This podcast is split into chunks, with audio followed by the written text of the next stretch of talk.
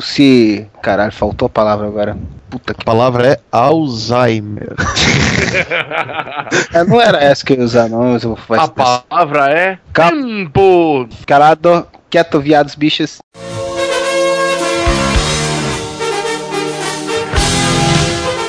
Olá, amigos. Vocês estão ouvindo o podcast Whatever. Vamos arranjar o que fazer da vida, né?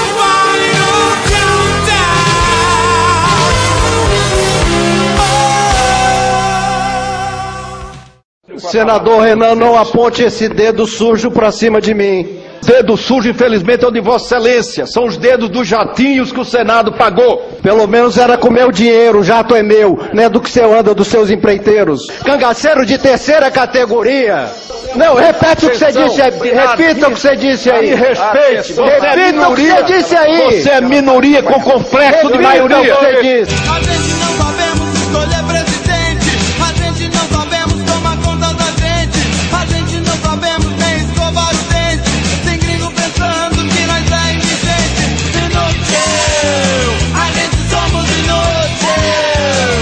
Você me conhece. Meu nome é Freud.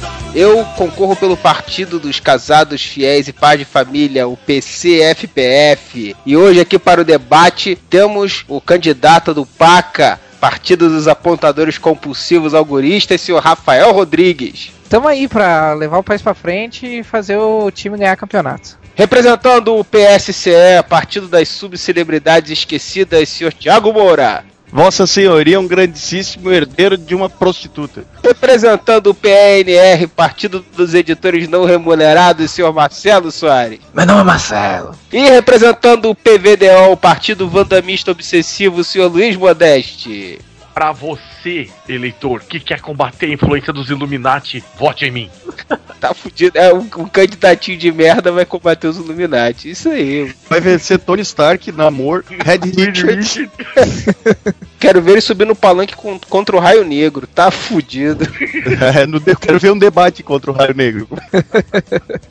Mas então, pessoal, estamos aproximando aí das eleições 2012, né? Esse momento que todos aguardam, ansiosos, onde você pode, né, usar o seu dever, fazer valer o poder do seu voto que muda esse país, Pode votar obrigatoriamente. é, enfrentar a fila pra votar de um filho da puta. Bom, deixa pra lá. Então, estamos nos aproximando das eleições, então resolvemos fazer um podcast aqui falando sobre a política brasileira um pouquinho, sobre o que a gente pensa disso, sobre o que a gente pensa das eleições. O Rafael já fez um post bem legal ano passado. Falando sobre a questão dos partidos, não é isso, Rafael? Pois é, até quem depois quiser dar uma olhada lá. Na verdade, assim, tá meio desatualizado, né? Mas faz acho dois anos que eu fiz, acho que foi nas, nas últimas eleições de presidente. A ideia básica do post é tentar falar sobre as ideologias dos partidos, cada partido segue uma ideologia específica, né? E explicar quais os partidos que fariam parte dessa ideologia, né? Pelo menos pra tentar. Não sei se é conscientizar, mas tipo assim, fa- fazer as pessoas verem se elas estão realmente. Se o partido que elas acham que tá fazendo valer essa ideologia, se realmente está fazendo valer, né? Se, por exemplo, o partido que defende o ambientalismo tá usando panfleto impresso, né? Tipo assim, que é uma total hipocrisia do, do relacionado ao que eles fazem. Enfim, tô dando só um exemplo, né?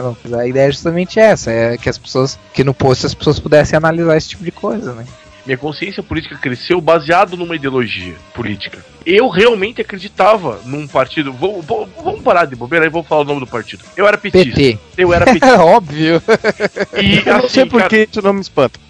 É, eu era petista, eu acreditava na ideologia do PT, achava realmente. Aí você descobriu que o Lula era dos Illuminati, aí fudeu. Não, não, falando sério, sem, sem, sem, sem jocosidade agora. Sabe, tudo, cara, tudo que a gente acreditava, tudo que a gente fez, sabe? Eu era filiado ao PT, cara. Eu fazia campanha pro PT, ia atrás e tal. Eu achava que realmente seguia o ideário, entendeu? Tinha um porquê de tudo que a gente tá fazendo e o PT simplesmente cagou pra tudo. E aí eu fui vendo, cara, não existe um partido político que siga o ideário. Eles podem ter até algum de fichário, aquela coisa de guardei pra mostrar pra alguém, mas todo mundo tá cagando porque o partido representa. Eles querem saber de fazer aliança pra conseguir chegar lá dentro. E o PT fez igualzinho todo mundo, cara.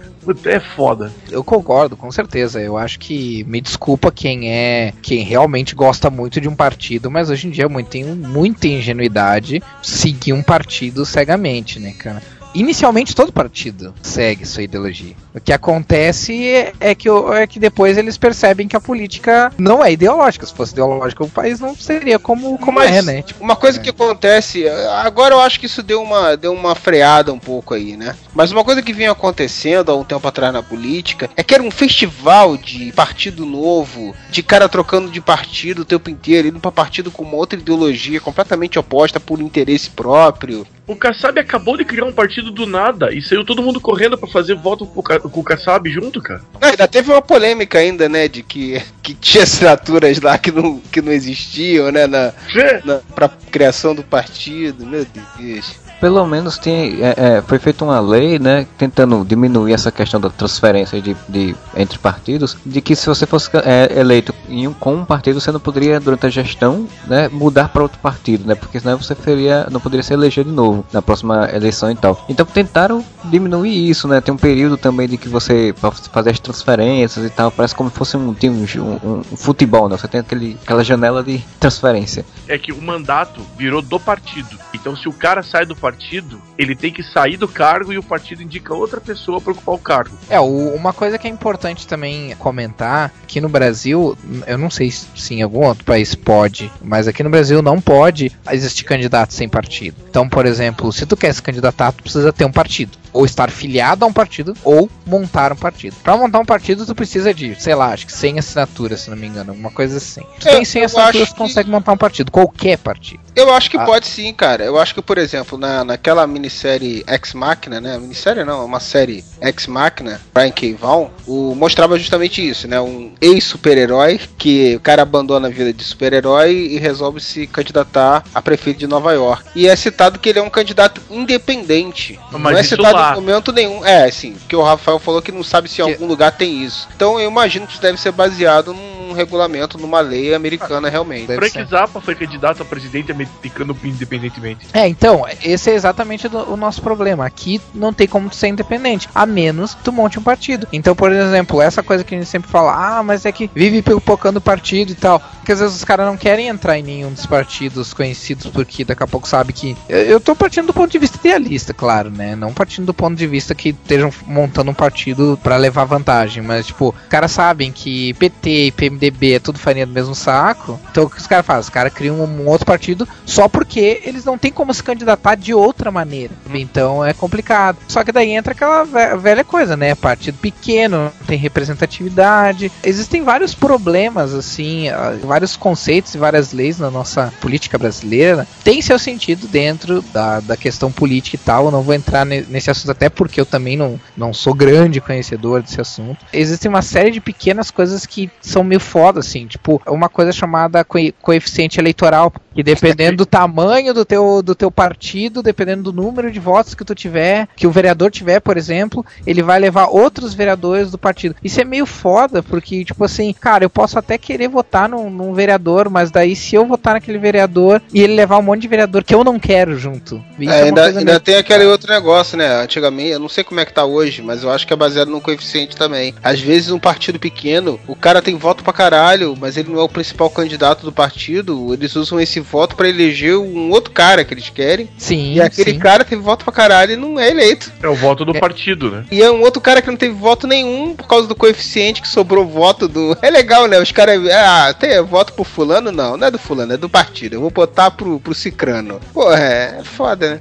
Mas tem uma coisa mais perigosa nessa história ainda também, que é o lance da gente, enquanto tá- todo mundo tá vendo pipocar partido pequeno daqui e dali, estão mudando o nome de partido por causa de rejeição. O PDS, que era antigo Arena, virou, eu não lembro agora se é PPS ou qual outro assim, colocava PDS e ninguém queria antigamente nos anos 80. Hoje em dia já ninguém lembra que é Arena, o que que é PDS, que era o Maluf era do PDS. Agora tem um caso muito recente, todo mundo quando ouvia falar em PFL já tava pensando em corrupção. Eles mudaram o nome pra Democratas. Ninguém se liga que é o Uhum. mesmo PFL, cara. É, isso, isso que o Modeste falou é realmente uma coisa bem, bem relevante e bem perigosa. Perigosa mesmo. Marketing, As pessoas não se né, ligam. Mesma Eleição coisa- no Brasil não é eleição, cara. É disputa de marketing, cara. É, de vamos marketing vamos de mudar o nome do produto. Não, eu acho que Lolo não vende legal. Vamos botar Milk Bar, Colocar que é americana.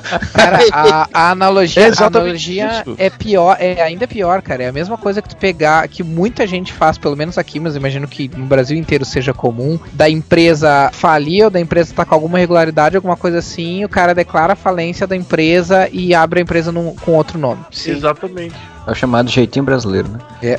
Algum de vocês sabe como é o processo eleitoral e esse processo de partida, partidos em outros países? O, o que eu sei é só sobre a questão do, do que tu- acho que a maioria sabe, do, do conservador e de democrata americano, né? Que lá eles têm uma polarização. É, democrata. desculpa. Republicano e de- democrata. Lá é bem mais polarizado, né? Lá não, não existe partido político, vamos dizer assim, né? Tu tem dois lados e deu. O que vamos combinar que aqui no Brasil é igual, só que são dois lados divididos em. Não, não, não, não, não, não. Aqui, já virou uma suruba. Cara, Aqui é um lado só, rapaz. É um Aqui só lado tem um só. lado.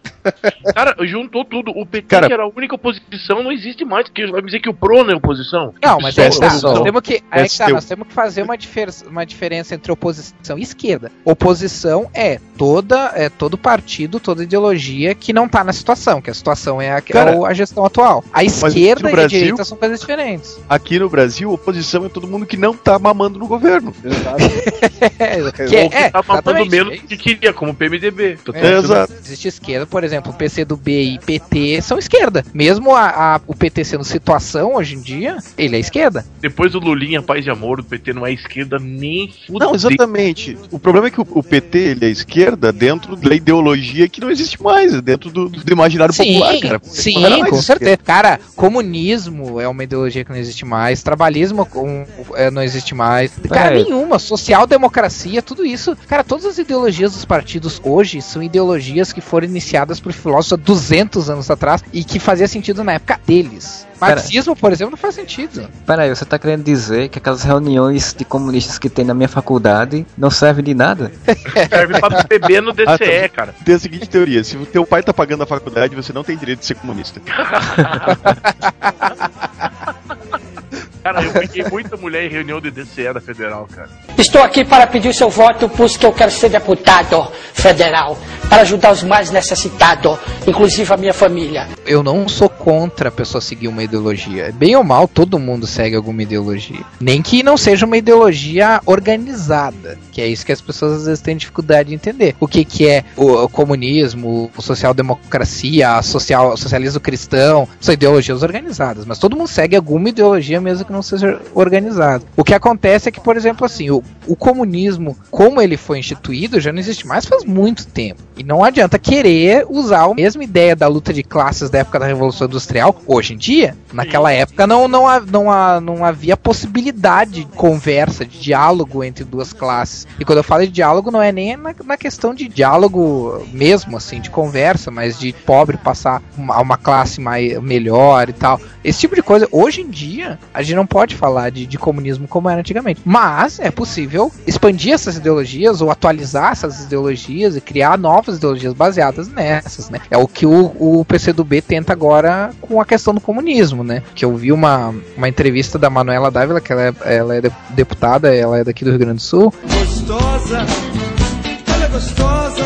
Assim, não que eu queira puxar pro assado de um ou do outro, mas eu achei muito legal a entrevista dela, porque ela tem essa noção. Ela tem essa noção de que pra fazer comunismo hoje em dia, tu tem que fazer um novo comunismo. Um comunismo que não foi feito ainda. Porque todo mundo vem com aquele mesmo papo. Ah, mas e o, o comunismo não deu certo na China, não deu certo, não sei o que. Cara, o comunismo não, não pode ser visto como o comunismo de antigamente. Se a gente Ah, quer ah. falar de comunismo como igualdade, a gente tem que fazer um novo comunismo. A gente tem que Ah, Rafa- propor uma nova alternativa, né? Rafael, não entrar muito profundamente nesse assunto, senão vai virar o tema do podcast. Mas o comunismo nunca aconteceu. a gente nunca com teve certeza. um. A gente nunca, teve. o comunismo que o Marx queria. Mas é exatamente nesse ponto que eu entro. Não dá pra gente polarizar, né, as coisas. Tem lugar pra ideologia, sim. Todo mundo que quer um mundo melhor é, tem uma ideologia, né, cara? Tem um ideal. O que eu acho é que a gente não pode analisar o mundo de hoje à luz de coisas antigas. Ideias antigas, de ideologias antigas, de concepções antigas, que eu acho que esse é o problema da política brasileira, sabe? O problema da política brasileira é, é pior, cara. Eu não vejo ideologia nenhuma, como a gente tava falando antes, né, cara? Virou tudo um jogo de interesses pura e simplesmente. É difícil você ver alguém que quando chega ao poder realmente se manter fiel a uma ideologia, né? E antes era disfarçado, agora é virou cara dura. Esse é o grande lance.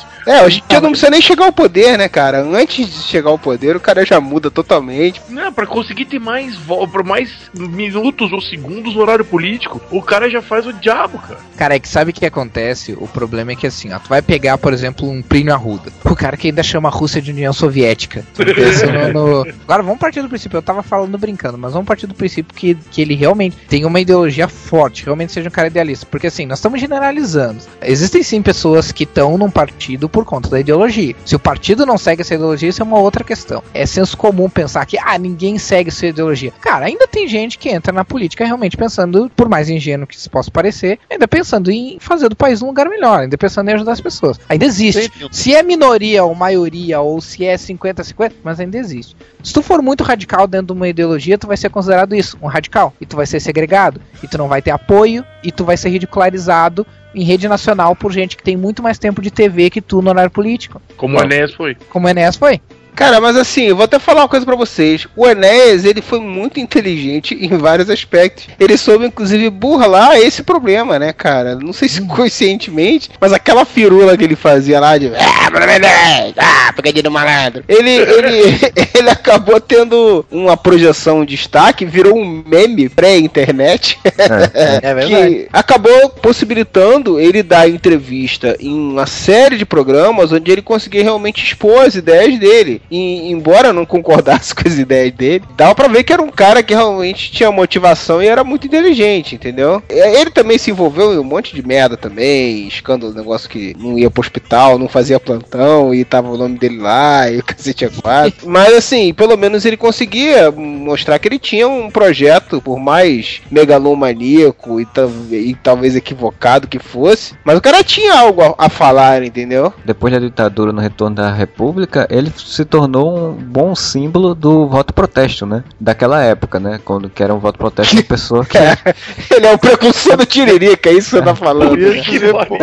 eu, o Tiririca! Sou eu, o abestado! que hoje em dia o voto protesto virou outra coisa diferente. A gente brinca, a gente faz piada, mas muito do que dessa porcaria que tá acontecendo agora nas eleições, dessas eleições agora, de qualquer um tá querendo ser candidato, é por causa dessa porra de voto de protesto, cara. A gente banalizou o voto. E aí a gente tá tomando a consequência agora, cara. Cara, eu acho que é simplesmente um reflexo do fato de que as pessoas não levam a sério política. É, E a prova política reflete isso, cara. É, cara, voto de protesto é um termo que os caras inventaram de sacanagem, né? Tipo assim, ah, estou votando de protesto. Filha da puta, num merda qualquer que é engraçado, dizendo que tá protestando. Porra, bicho. Protesto era na época de cédula que você riscava lá e escrevia macaco tião. Isso, É. exatamente. Uma coisa é votar no macaco Tião que nunca vai tomar posse. Outra coisa é votar num cabaço, num sujeito sem preparo nenhum com o voto de protesto e ele vai assumir o cargo. Eu, eu concordo com o que o Rafael falou. É a questão de que as pessoas realmente não levam muito a sério a eleição, então vai pra essa coisa meio da galhofa, meio da festa, né? Ah, se arruma-se de uma forma inusitada, fala uma besteirada, achei legal e vou votar nele. Tira essa noção da importância da eleição e leva pra uma coisa da política mediatizada mesmo, né? A questão da, da festa televisiva e tal. É a festa da democracia, né? É, É a festa a festa da democracia virou o circo da E democracia. a gente é, um Não, palhaço. uma festa estranha com gente esquisita, né?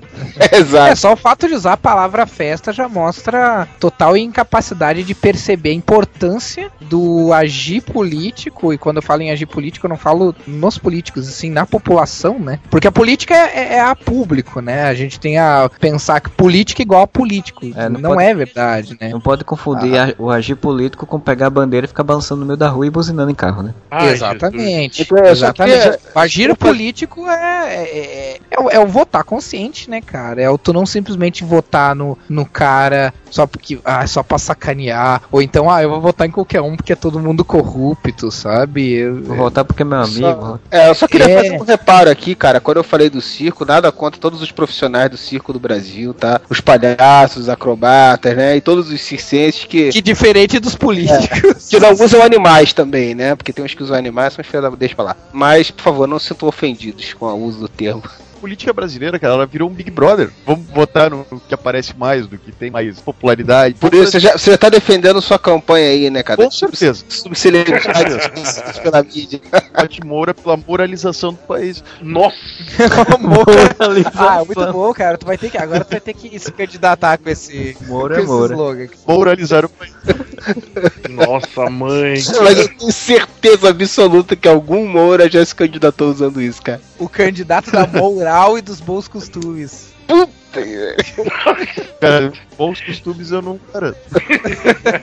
Tá ficando bom, hein? Se vocês não votarem, eu vou morrer. E o voto obrigatório, senhoras e senhores warevianas? É, o pessoal costuma falar que, porra, o brasileiro não tinha direito a voto, todo mundo resolvia as coisas por vocês, e agora vocês reclamam, seus merdas, seus jovens merdas, reclamam do voto obrigatório, levanta a bunda da cadeira e vai lá votar, exerce seu dever cívico, que antigamente a gente não tinha direito de fazer isso, e vocês hoje reclamam de um direito que a gente suou para conquistar. E aí, o que, que vocês acham do voto obrigatório, pessoal? Eu acho que pra votar o cara tem que ter uma renda per capita equivalente a 200 sacas de farinha de mandioca como era antigamente.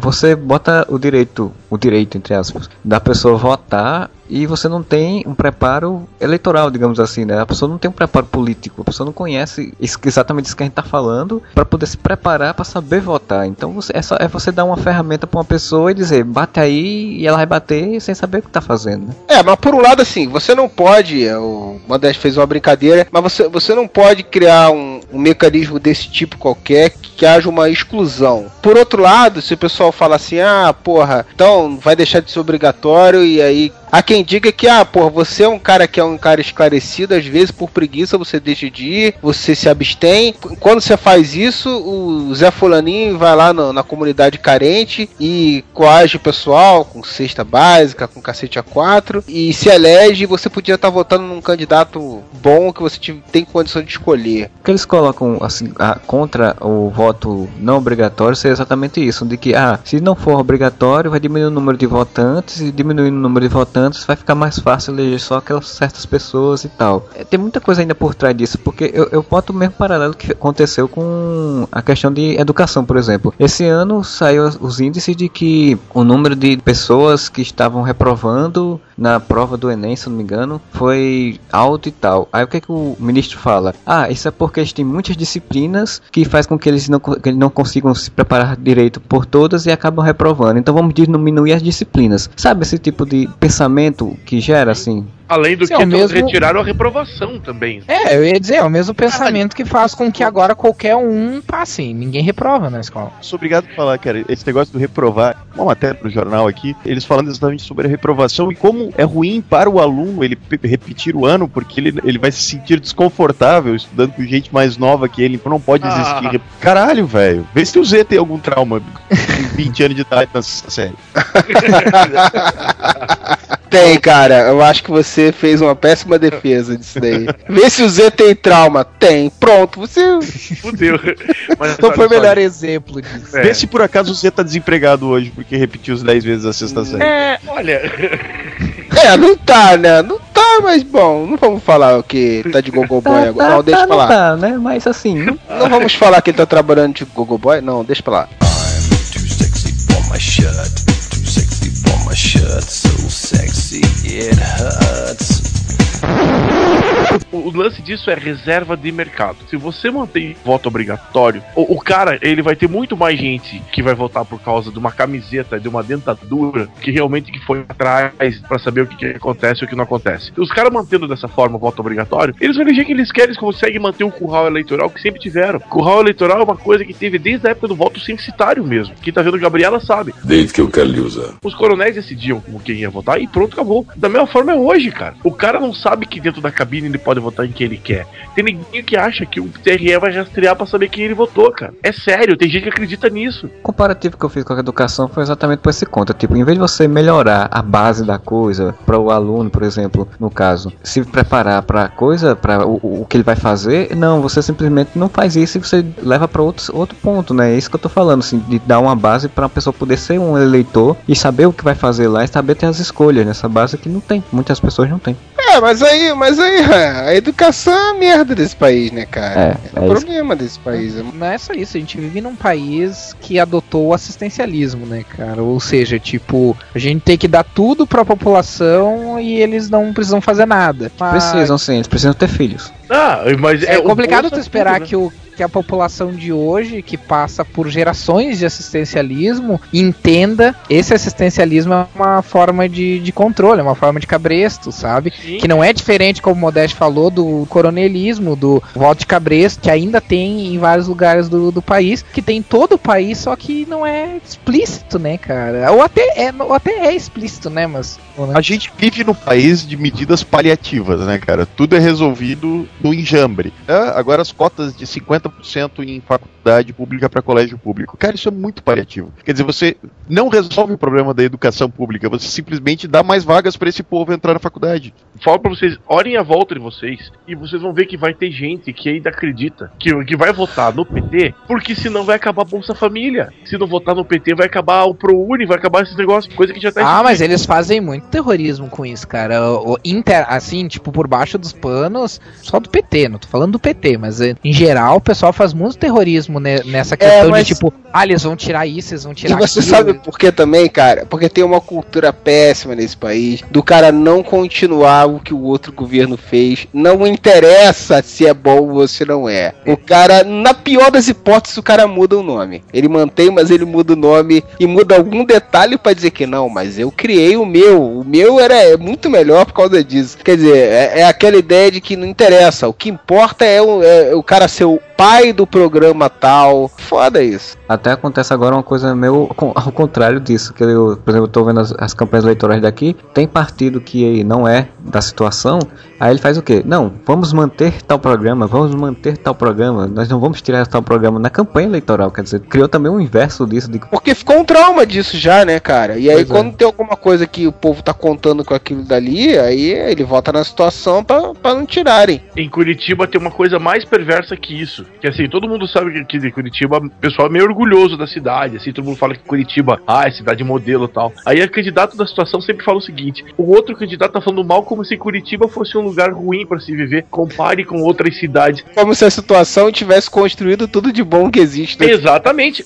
como se tivesse que ficar estacionado, entendeu? Ah, ele fala como se ele não gostasse de Curitiba. Porra, pare! leva para um outro o status, né, para questão ideo- eh, da ideologia patriótica, digamos assim, e deixa outros poréns, né, de lado. Exatamente. É, aí é o marketing político, Marketing. né? Aí você entra um Duda Mendonça da vida. né? Sobre esse negócio de, de, de voto obrigatório ou não, cara, eu acho que antes, antes de tudo a gente tem uma deficiência grande com a questão do, das pessoas entenderem para que, que serve o voto, né, cara? Vou dar um exemplo bem simples aqui da minha cidade, que foi feito um levantamento.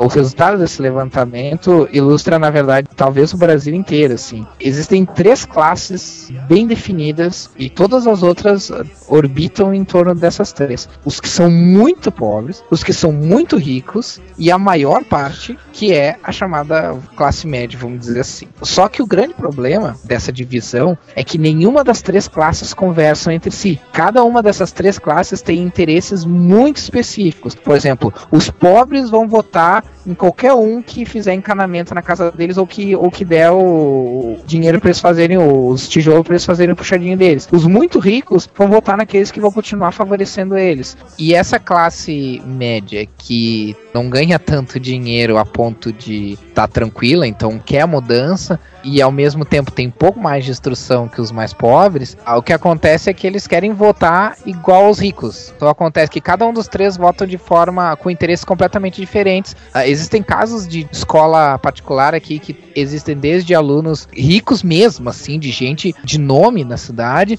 até gente que pai é, é professor, é metalúrgica, é não sei o que, não sei o que. Vamos dizer assim, são de uma classe mais baixa, mas que conseguem colocar o seu filho numa, numa escola particular. E acontece isso, cara. Por exemplo, o aluno, porque é filho do cara lá que é, que é poderoso, ele fala uma coisa que é uma merda qualquer, assim. Ah, mas meu pai disse que é assim, que tipo assim, o marxismo só beneficia os, os pobres e um dia. Aquela velha história de ah, se todo mundo for rico não vai ter empregado, sabe? Que é verdade, óbvio, né? tipo de pensamento que se calcou muita gente na época do Collor pra falar que se o Lula se elegesse, se você tinha duas TV em casa, ia ter que dar uma. Você tem que abrigar uma família nossa. dentro da tua casa. Não, Esse tipo de balela, então, aí o que acontece? Essas crianças que são filhos desses poderosos vomitam essas coisas que eles nem sabem do que eles estão falando, eles estão falando do que os pais falam, na verdade. Os outros colegas que, que não são da mesma classe social que ele, que são da, da, da classe média, por exemplo, concordam com ele por ele ser filho É, de um poderoso. rapaz, porque de certa sabe? forma ele é uma autoridade. É, exatamente. É a falácia de pela autoridade. Como ele é filho de um cara poderoso, logo ele deve estar falando alguma coisa que é certa. E isso se reflete na sociedade, se reflete na vida adulta e se reflete no voto depois. Não é só uma coisa da cidade, isso é comum no país inteiro, sabe? Mas a figura de autoridade midiática também aparece aí. É aí que você entra o radialista que é votado, aí que você entra o- a subcelebridade que é votada, porque ela entra nesse, nesse conceito de figura de autoridade. Por exemplo, um cara que sempre se elegia aqui era o Alborguete. Era a É, figura mas, de o- autoridade. mas- mas no caso do. No caso de. de- tem certas coisas que, que até dá pra entender. Por exemplo, vi esses dias no, no- nessas listas de candidato bizarro lá, tinha cara da, da van escolar. O cara pensa, ah, que ridículo e tal. Quando é eleição pra vereador, tem que lembrar que o, o- vereador ele sempre tem aquele viés de defender uma comunidade. Então o que, que ele vai fazer? Ele tem que se candidatar dentro de uma. Eu ia dizer de uma proposta, mas é verdade. é dentro de uma Não, nomenclatura, faz ele, se é, ele é. ser lembrado, né? Tipo assim, ah, ele é o cara lá da vez escolar, ele é o cara confiável, ele é o cara que leva tua criança, tudo, teus filhos todo dia na escola, que as crianças gostam dele e tal, sabe? Mas não é, isso que faz ele ser figura de autoridade. Figura de autoridade, por exemplo, aquele radialista que todo dia tá na tua casa. Que tá Sim, é combatendo o crime, vamos dizer assim. Que tá falando que esse vagabundo tem que ser preso. É a Regina Duarte falando na campanha que tinha medo.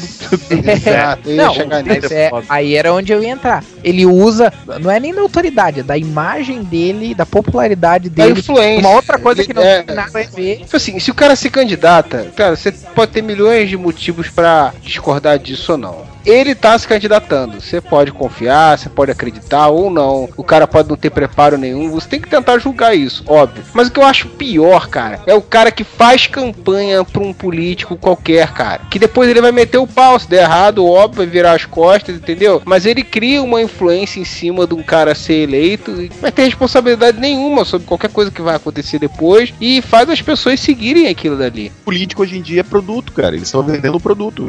Uma coisa que acabou, felizmente, cara, e que era, desculpa, todos os, os cantores e músicos do Brasil que Showmício. ficaram putos com esse final, né? Porque ganhavam uma grana mole, né? Era o showmício, cara. Aquilo é uma vergonha muito grande, cara. Mas teve um que quebrou a bunda, que vocês vão lembrar. João Kleber, o cara que mais defendia o Collor. Na hora que o Collor caiu, cara, fechou com todo, tudo quanto é porta, fechou pro cara. Por causa dessa história. Lembra que na época que, que o Collor era influente, ele apresentava chacrinha. Ele tava na Globo, tava tudo quanto é canto, cara. De repente, De repente, sabe o que aconteceu? Parou, parou, parou, parou. Não, eu não vou mostrar, eu não vou mostrar isso agora, eu não vou mostrar o Collor agora. não vou mostrar o PC Farias, não vou mostrar o PC Farias. Ó, são cenas fortes. São cenas muito fortes. Olha, eu não me responsabilizo, hein? Você quer uma cena forte, cara? A Zélia Cardoso de Mello foi convidada pra Playboy, cara. Isso ia ser uma cena Ô, louco. E ela foi, acho- cara. Esse negócio de celebridade eu, eu acho foda porque, tipo assim, mais uma vez isso reflete a, a falta de discernimento que, que a população tem aqui no Brasil e acaba incluindo nossas, nossas celebridades, né? Em outros lugares é comum, até por exemplo nos Estados Unidos, eu, eu dou exemplo dos Estados Unidos pra, porque é um, é um que eu conheço um pouco mais, assim, que eu esteja babando o ovo dos americanos, Que coisa é o que chega mais da o que mídia. chega. É, e, e é o que eu conheço um pouco mais de, de política fora da brasileira, né? É comum tu ver artistas apoiando políticos específicos. Só que o que acontece? Lá eles têm o discernimento do como eles são formadores de opinião. Eles têm discernimento da responsabilidade que vincular a imagem deles a um político específico, a uma campanha política específica, a um partido específico, tem noção da responsabilidade que isso traz. Aqui, o problema é que as celebridades fazem isso indiscriminadamente, que nem o Mora disse, é, co- é como se estivesse vendendo um produto. Realmente, ou elas não entendem ou elas são muito obtusas com relação a, a de como elas são formadoras de opinião mesmo, sabe? Como as pessoas vão realmente co- confiar na palavra deles. É, esse descaso das celebridades para com a, a responsabilidade política, eu acho uma coisa talvez tão perigosa quanto várias das outras coisas que a gente comentou agora, sabe? De, de partido mudar de novo, coisa assim. Uma coisa que agora vai ter lá fora é que o Chuck Norris entrou em campanha contra o Obama, hein, rapaz? Como é que o Obama vai ficar agora, hein? Foda, hein? É, é. Ó, e eles vão mudar a Constituição americana e você vai ver um presidente austríaco nos Estados Unidos. Ele vai dizer, get down! Não! Não, ele vai falar pior ainda, cara. Ele vai falar, puta cookie down! Não!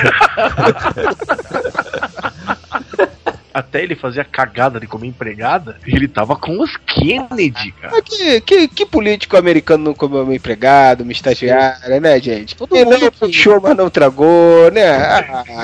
Mas, cara, todo, todo mundo que assistiu o filme O Demolidor sabe que vai acontecer isso. Que o Schwarzenegger vai virar presidente. Já que a gente entrou nessa seara, eu tenho que dizer o que eu disse uma vez em off. Eu tenho um tesão da Michelle Obama, cara.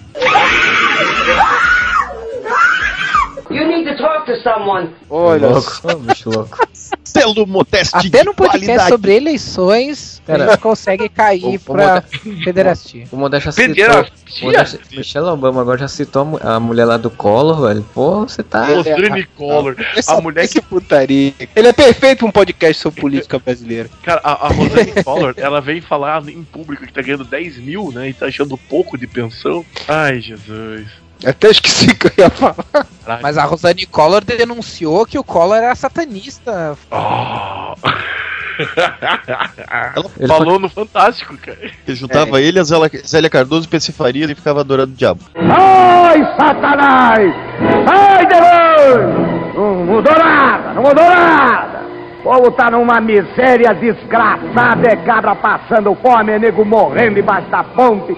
É. É isso aí! Uma, uma outra praga que tem no Brasil, cara. Não vou dizer isso, né? Vamos ser, vamos ser sinceros, vamos falar as coisas direito, né? Uma coisa que eu admiro nos políticos brasileiros é o planejamento quando eles são eleitos de execução das obras, que todas elas ficam prontas para inauguração no ano da eleição. É uma coisa maravilhosa, né? O cara, o filho da puta passa um ano inteiro sem fazer nada. Aí tem eleição, ah, ano de eleição, vamos inaugurar umas coisinhas aqui. Aí, cara, o outro ano, o terceiro ano também, zero, né? Mas chega no quarto ano, que aí tem uma coisa chamada reeleição ainda por cima, que é um tal de inaugurar coisa que é uma maravilha, né? É um planejamento incrível. Isso não é o uso da máquina do Estado. Não, não é, não é. As palavras que o senhor acabou de pronunciar são palavras que eu quero que o senhor as engula e as digira como julgar conveniente. Essa lógica que criaram da reeleição foi uma coisa mais nojenta que eu vi no- nos últimos tempos, cara. Porque você criou um sistema como esse, por exemplo, e um sistema de preparo até das pessoas que estão apoiando, né? Porque, tipo, todo mundo sabe, né, que tem funcionários ou tem pessoas que dependem de quem tá no poder e eles se preparam pra uma reeleição do cara, né? Já ficam pensando no que vai Sim. fazer depois, né? Sim, o pessoal fica bolado se, pô, se fulano não for reeleito, eu não tô garantido aqui dentro, né? E aí já. Concordo, mas tipo, quando não era, não era permitido reeleição, era comum, tipo assim, o cara que ganhava, na verdade, é testa de ferro da, da gestão anterior, né? Ah, cara? isso acontece até hoje, né, cara? Pois é, exatamente. Então, Que não existe tre-eleição, né? Porque senão. Eu sei, tudo bem, existe uma certa deficiência na educação, existe uma certa deficiência uma série de coisas, mas cara, hoje em dia é mais fácil tu encontrar informação sobre as coisas do teu bairro, sobre as coisas da tua cidade, sobre as coisas do teu país. Claro que tu precisa de um certo esforço, mas tem como. Cara, a única maneira de fazer os políticos se puxarem é fazer isso, cara. É tu saber em quem tu tá votando e saber que, ah, o cara teve aquele processo, tá, beleza, mas pelo menos eu tô votando o cara sabendo o que o cara fez, o que o cara não fez, o que o cara deixou de fazer. né? Não É, vamos ser hipócrita gente- dizer, ah, eu não sabia. sabe? E aí a gente pode falar da ficha limpa. Ou só tem gente honesta agora na eleição, pessoal? Todo mundo tá na eleição agora, é honesto. Pode votar tranquilo, que é tudo ficha limpa, né? Então, de- deixa eu citar uma coisa de ficha limpa, cara. Foi muito lutado pra sair esse ficha limpa e, né, abaixo assinado, caralho, quatro. E Eu ho- lembro. agora existe o ficha limpa. E existindo o ficha limpa, agora tem gente protestando contra o ficha limpa porque o seu candidato não passou.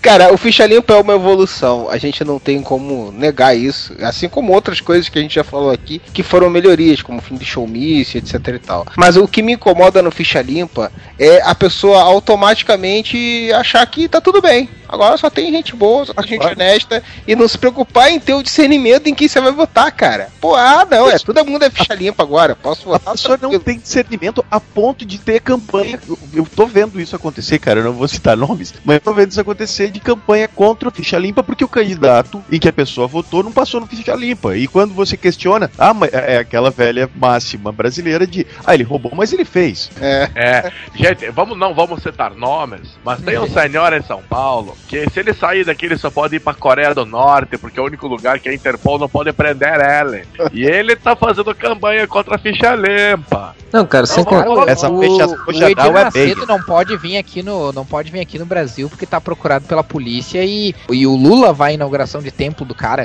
É uma palhaçada, assim. Mas aí existe a uma outra questão que é muito problemática hoje em dia: a- a- os recursos na justiça. Porque aí o cara fica fazendo recurso, fica fazendo recurso, fica fazendo recurso. Aqui mesmo aconteceu um caso do que era o cara ganhou pra senador e passou quase uns dois anos pra conseguir entrar. E mesmo assim ele não é um ficha limpa completo. E, mas ele ficou nesse recurso e conseguiu por conta do recurso. Porque aí passou um período e disse: ah, o ficha limpa já não servia mais pra última eleição, só vai servir pra próxima. Aí ele O conseguiu. recurso é tipo aquele, mas veja bem. Eu acho que a grande vantagem do ficha limpa é uma coisa que eu sempre gosto de, de citar, assim, não é nem a lei em si, e sim o fato de que é uma lei criada pela população e que a partir da pressão nas redes sociais, não vamos achar que ah, não, mas as redes sociais não têm poder. Cara, tudo bem, pode até não ter poder, mas nesse caso tiveram, porque foi por causa das redes sociais que a, que a lei do ficha limpa foi aprovada, ah, em grande parte. E isso pra mim é o mais importante, é o de mostrar que sim, a população tem sim poder pra mudar as leis e poder pra definir os rumos do país, desde que resolva se mobilizar, sabe? Essa é a maior prova de que essa coisa de que, ah, mas não adianta fazer nada porque nada vai mudar, é o maior comodismo que existe. É, e tem uma, uma outra coisa que eu queria falar aqui, cara. É a questão que sempre foi um problema. Cara, o povo não tem tempo pra, pra ficar fiscalizando a política, pra ficar vendo o que tá acontecendo. Cara, a gente tá na era da informação. Isso, muita coisa já mudou. É claro que há dificuldades, é claro que todo mundo se- tem seus afazeres, mas quanto tempo o nego perde com putaria, com babaquice, fica ouvindo podcast whatever, essas merda, e, e poderia gastar um pouco desse tempo. Tudo bem, podcast whatever não, tá? Até porque você pode ouvir no seu carro, né? Você poderia estar ouvindo no rádio também, deixa pra lá. Eu dou valor ao cheiro da merda! Ao cheiro da merda! Do que vocês. Cara, será que não dá pra dedicar um pouquinho desse tempo pra tentar se inteirar da situação, se inteirar do que tá acontecendo, né, bicho? O povo é desinteressado e, e o povo é, é- joga a responsabilidade. Tipo, ah, o meu voto não vai fazer diferença nenhuma. Não, mas o povo é muito interessado em votar logo cedo pra ir pra praia no dia da eleição. É, É, exato. é, eu, ia, eu ia entrar exatamente nesse ponto, cara.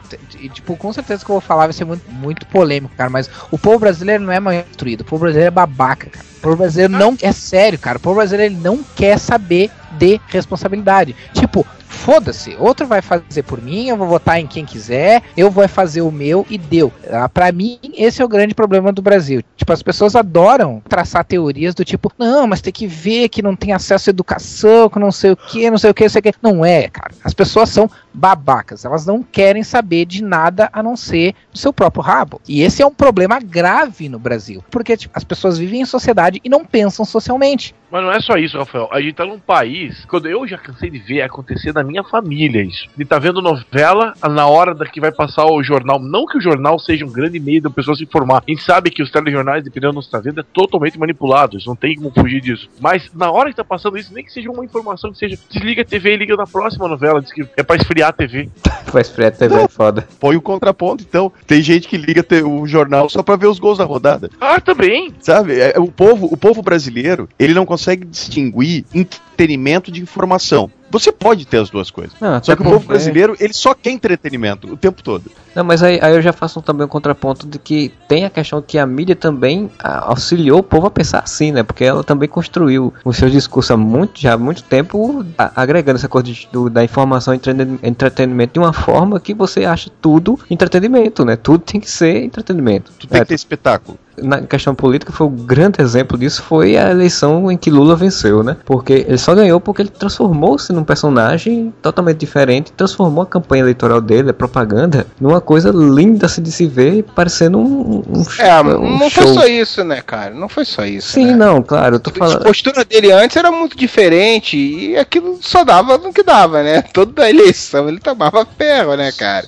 Construíram uma série de alianças, a gente sabe, né? Com o ACM, com muitos outros. E mudou a postura dele e tal, né? Não só na, na campanha, né? É, aí eu vou remeter agora a um exemplo de hoje em dia. Eu tava vendo, conversando com um amigo meu do Facebook, que ele me passou isso. Não vejo, né, porque eu não moro em São Paulo, mas passou duas propagandas, sabe? Da Soninha e do outro ca- candidato que eu acho que é do PT, eu não lembro quem é. A da Soninha, cara, tipo, não era uma propaganda eleitoral, era um, um mini curta, sabe? Curta de cinema, com historinha, com enredozinho, com roteirozinho, com narrativa, com tudo, tipo, era um entretenimento, velho. Não era uma propaganda política. Não, mas o propaganda política é o, é o russomano lá entrevistando as uvinhas e querendo pegar as uvinhas das.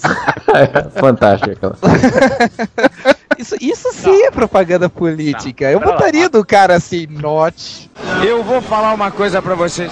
Eu só queria ser uma dessas uvinhas. Só uma uvinha dessa. Eu só queria ser uma dessas uvinhas.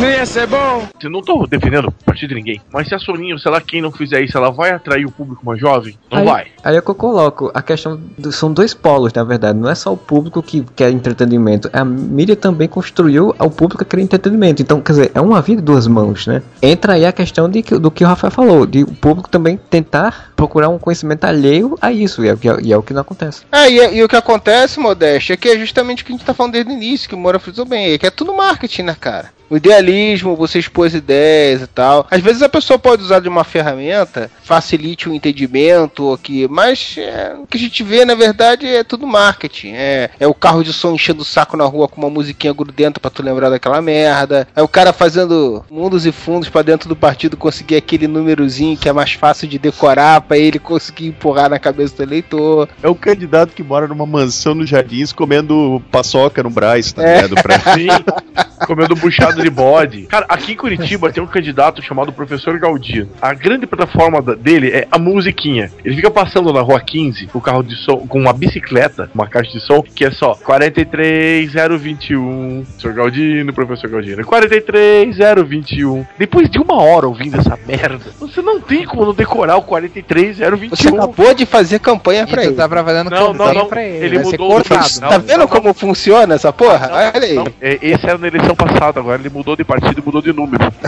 Ah, bom. Pra tu ver quanto é marketing, eu nunca eu não lembro o nome do candidato. Deve fazer umas três eleições atrás. Mas ele falava: Não se esqueça, na eleição é Interligue James Bond, vote 23007. Até hoje eu sei. Eu tinha um candidato quando eu era moleque, cara, que eu lembro até hoje, Super Elinho pra senador, cara. Perelinho. Eu lembro dos dois patinhos na lagoa, vote é FIFA 22? Sim, eu lembro. Juntos chegaremos lá. Eu lembro, juntos chegaremos lá. Eu não vou esquecer. lá. Eu tô fazendo o gesto com a mão, né? Que as duas mãos juntas, daí uma em cima da outra e aponta pra frente. Juntos chegaremos lá. O Moura falou uma coisa muito interessante, cara. O brasileiro, ele tem essas manias de século XVIII, assim, né? De polarizar as coisas de tipo assim, ou tu é esquerda ou tu é direita, ou tu é rock, ou tu é pagode, ou tu é ateu, ou tu é crente. Tem essas polarização meio foda, assim. Nessa questão é, de, de política, entretenimento e tal, é assim também, sabe? Tipo, as pessoas, assim, é, é essa polarização do tipo assim, ou tu é muito engajado, ou tu é superficial, ou tu não. Tu é as pessoas não alienado, entendem. alienado. É, ou tu é alienado. Tipo assim, as pessoas não entendem que, tipo assim, entretenimento é uma coisa, é legal, todo mundo gosta, mas ser engajado não é uma questão de ser legal e não é uma questão de ser importante, é uma questão de ser fundamental, porque qualquer coisa que acontecer na política te afeta direto ou indiretamente. E é possível ter as duas coisas. Tu pode balancear as, as duas coisas. É a mesma coisa que balancear trabalho e lazer. Mas, aliás, eu não acho nem saudável tu ir pra qualquer um dos extremos, tu ficar só no entretenimento ou só no engajamento. É interessante ver a, a- a dificuldade que as pessoas têm com isso, né? Eu e o Moura a gente conversa muito sobre essas, essa polarização no Facebook, assim. Sempre os posts assim, que não, a Globo é, é horrível, a Globo manipula, a Globo faz isso, faz aquilo. Sim, só a Globo, né? Opa, teoria de conspiração. Agora vai entrar no meu métier. A Globo faz sim e vamos pro pau. Não, eu tô brincando, tô brincando, eu tô brincando, eu Não, sei, não, mas eu entendi. eu sei, assim, a pessoa bota no Facebook assim, ah, não assista a Globo porque ela te aliena e te deixa burro. Aí bota no SBT e vai ver o Toma Tudo por Dinheiro, né, que é uma coisa É. super, né? Respeite o topa tudo por dinheiro, tá? Você podia Não, ter falado mas- Chaves, mas Chaves você não fala, né? Chaves? Seu alienado. Ninguém tem paciência comigo. A velha máxima, ai, desliga a TV e vai ler um livro. Sim, porque Crepúsculo é muito mais inteligente que, sei lá, um documentário do History Channel, né, cara? Segredo. Pô, o problema é como as pessoas sintetizam, quando elas polarizam uma coisa de um jeito assim. Não, tu lê livro, tu é inteligente, tu assiste TV, tu é burro. Tu assiste novela, tu é, tu é burro, tu assiste, sei lá, Ao sabe? livre na Bandeirante ser inteligente. O Moura sempre fala, cara, e eu concordo completamente, cara. Não, ah, futebol é paixão nacional, agora novela é uma coisa superficial, sabe? Eu não vejo novela, eu vejo seriado americano, assisto Glee. É, é. É, Não, eu vi, eu vi um cara, uma menina que botou assim, cara, dois posts de Facebook seguidos, né? O primeiro foi: fique assistindo a Avenida Brasil e se emburrecendo enquanto os políticos roubam. E segundo depois ela compartilhou: nossa, amanhã estreia a nova temporada de Revenge. tá. A mesma coisa, né?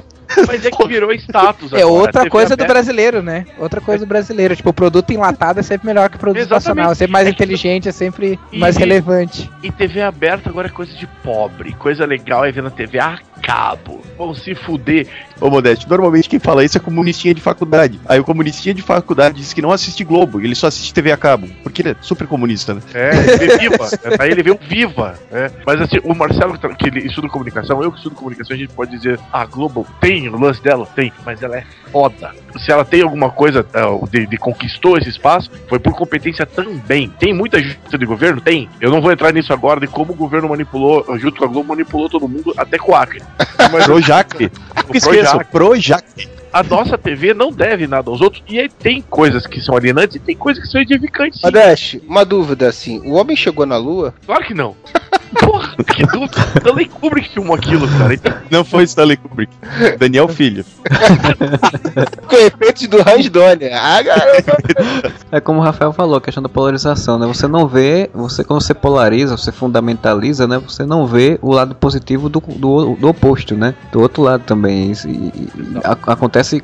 Com, com a Globo, por exemplo, acontece isso e com outras questões também. Tem partidos que você não pode concordar, mas às vezes o cara pode ter uma ideia interessante e que você pode querer agregar, achar interessante agregar. sim, foi uma coisa que aconteceu até quando, ó, incrível que pareça, a transição entre Fernando Henrique e o Lula foi muito boa, porque eles fizeram exatamente isso. Fizeram uma equipe de transição que trabalharam juntos e não, ninguém sentiu nenhuma diferença de um governo pro outro. assim. Tanto que com o neoliber- neoliberalismo e a corrupção igual do Fernando Henrique foi indo,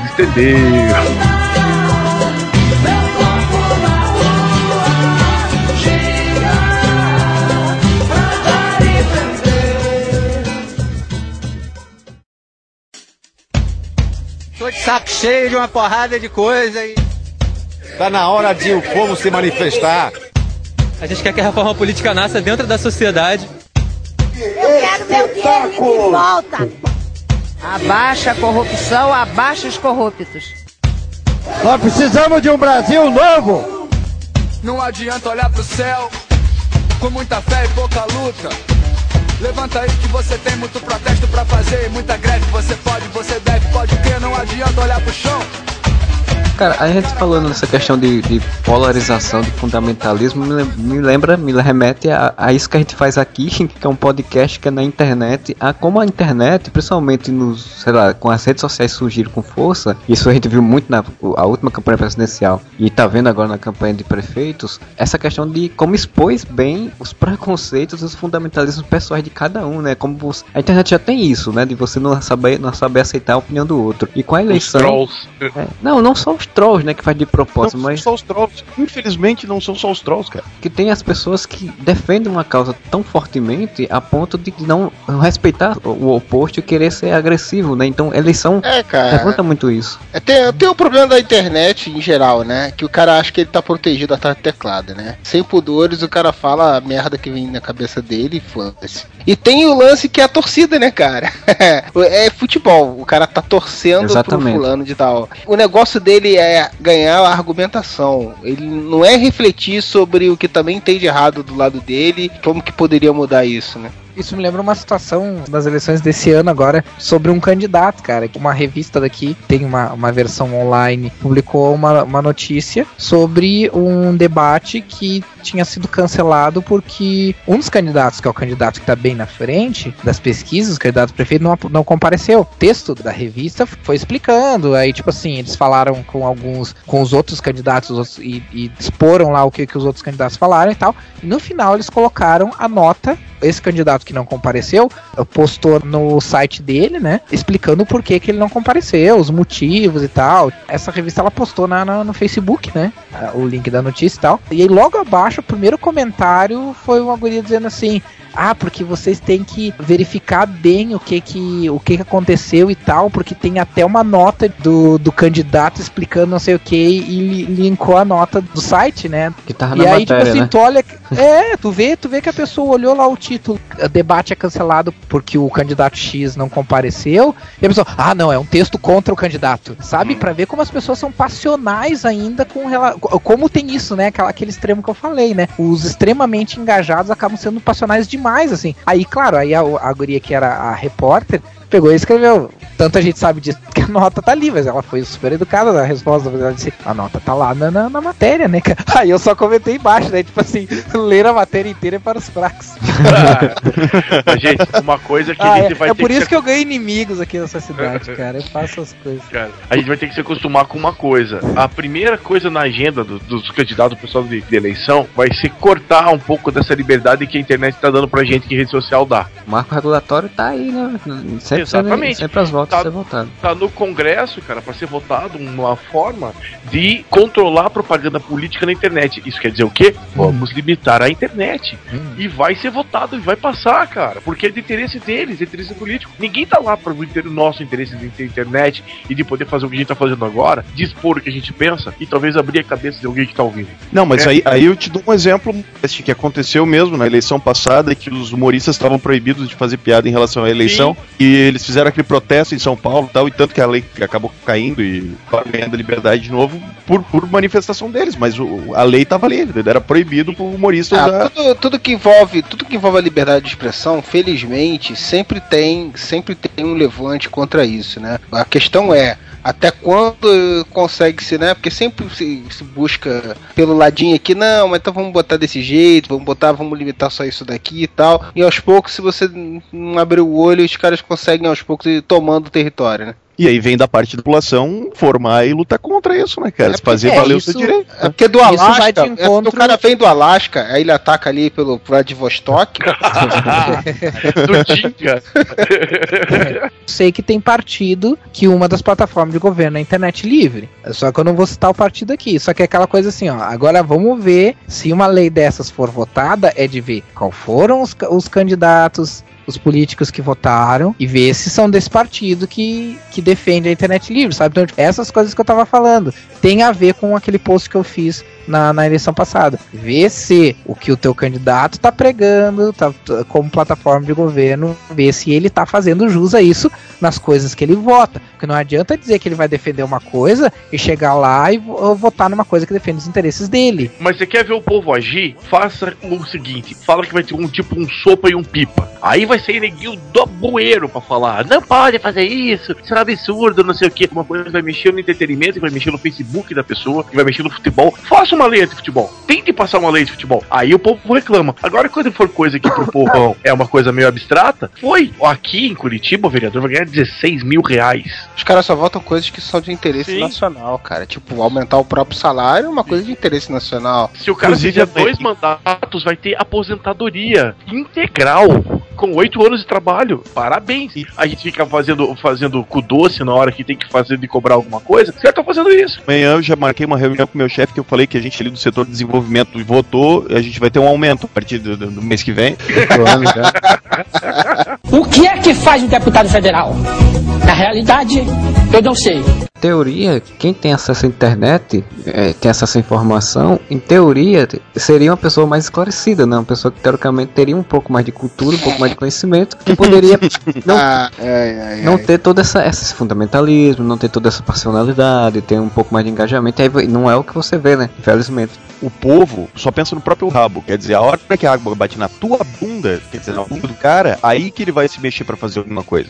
Está proibido sair de camiseta amarela. Eu não uso camiseta amarela, que se foda. A partir do momento que proibir sair de camiseta preta e eu uso camiseta preta, eu vou reclamar. Proibir a fantasia de Robin. Não, isso não pode. Nem isso, nem, nem de Alvin e os Esquilos, que o Rafael na foto tá com uma camisa do Alvin e os Esquilos, dá pra ver. Ah, é mesmo, cara. Não, isso vai do, de encontrar um texto que eu fiz esses dias aí no pro Areva, que é sobre a questão da democracia, né? Que as pessoas acham que democracia é simplesmente elas poderem escolher o que elas quiserem, e aí eles escolhem o quê? O que é bom pra elas. Elas acham que esse é o conceito de democracia. Até o Moura postou no Facebook. Democracia, Democracia- não é a ditadura da maioria, sabe? As pessoas não entendem isso. Tipo assim, democracia não é que todo mundo pode votar, cada um votando nos seus próprios interesses, sabe?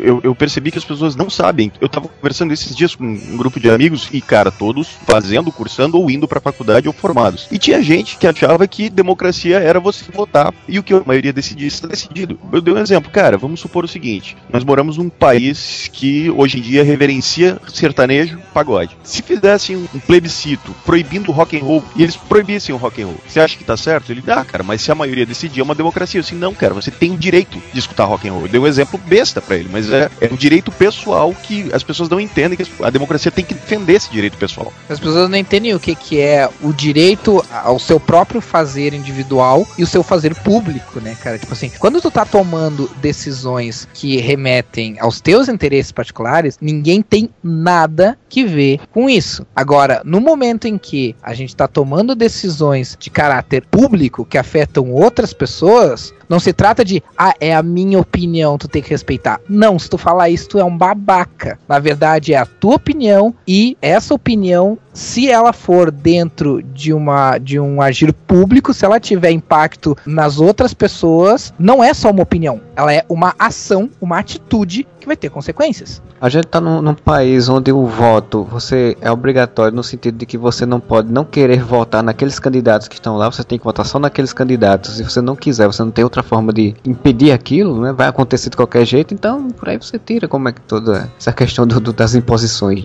Né? Que é uma prova de que brasileiro também não sabe votar, cara. Eu, eu já vi até um, um vídeo do Felipe Neto, que eu não gosto, mas esse foi bom. É um exemplo bobo, mas que é uma, uma micro exposição de como o brasileiro não sabe votar. O SBT fez uma eleição dos 100 maiores brasileiros de todos os tempos. Por si só já é uma babaquice, né? Mas, e era voto popular, né? As pessoas votavam em qualquer candidato que, que lhes interessasse como quem foi o brasileiro mais importante da história. Cara, entre os 100 tinha Joelma do Calypso, tinha ah, uma das do Rebeldes, De tinha... todos os tempos, é bom De todos os frisar. tempos. É, isso, Porque isso, todos isso é o que dá liberdade total de voto, né? Você escolhe quem você quiser no Brasil inteiro, em todos os tempos. Ah, Joelma do Calypso. Porra. devia ter votado, era no Chimbinha. Rodrigo Faro. Faro. tava entre os 100 maiores brasileiros de todos os tempos, cara. Mas ele Sabe, é alto tipo, pra caralho mesmo. É, É que ele tem cheiro bom. Hum, boiola. Ai, tem- Tem cheiro bom, meu Deus. Se vocês não votarem, eu vou morrer. coincidentemente, as eleições elas sempre caem em Copa, em época em ano de Copa de Mundo e ano de, de Olimpíada, né? E se o Brasil ganha a Copa, o, pre- o presidente se reelege e elege quem ele quiser. É, não dissocia, né, cara, o, o time do país, né. Ah, foi por isso que a França ganhou a Copa do Brasil. ah, do- do- co- do não a Brasil. Copa no Brasil, né? A Copa do Brasil que ganhou foi o É, Palmeiras. ganhou do Brasil na Copa, né?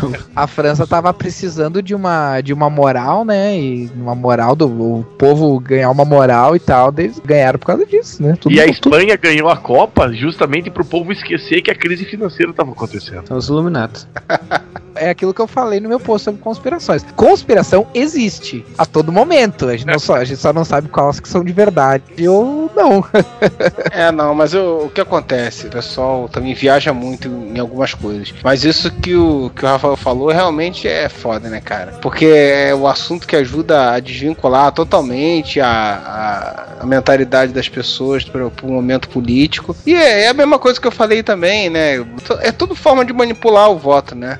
Não só isso, mas também é uma grande desculpa para ter recesso para os nossos deputados irem trabalhar nas suas bases e fazer as suas influências ajudarem os seus correligionários a se elegerem. Então aqui no, no- no meu querido estado do Paraná, Curitiba, que todo mundo fala, nossa, Curitiba é um exemplo, Curitiba é um exemplo. Vão ficar 18 dias de recesso para ir para suas bases eleitorais. Ai, que maravilha. Isso lembrando que eles vão trabalhar no carnaval, Ah, e eu acho justo, o carnaval é pra se divertir, né? Eu não gosto desse período do ano entre o carnaval e o Réveillon só.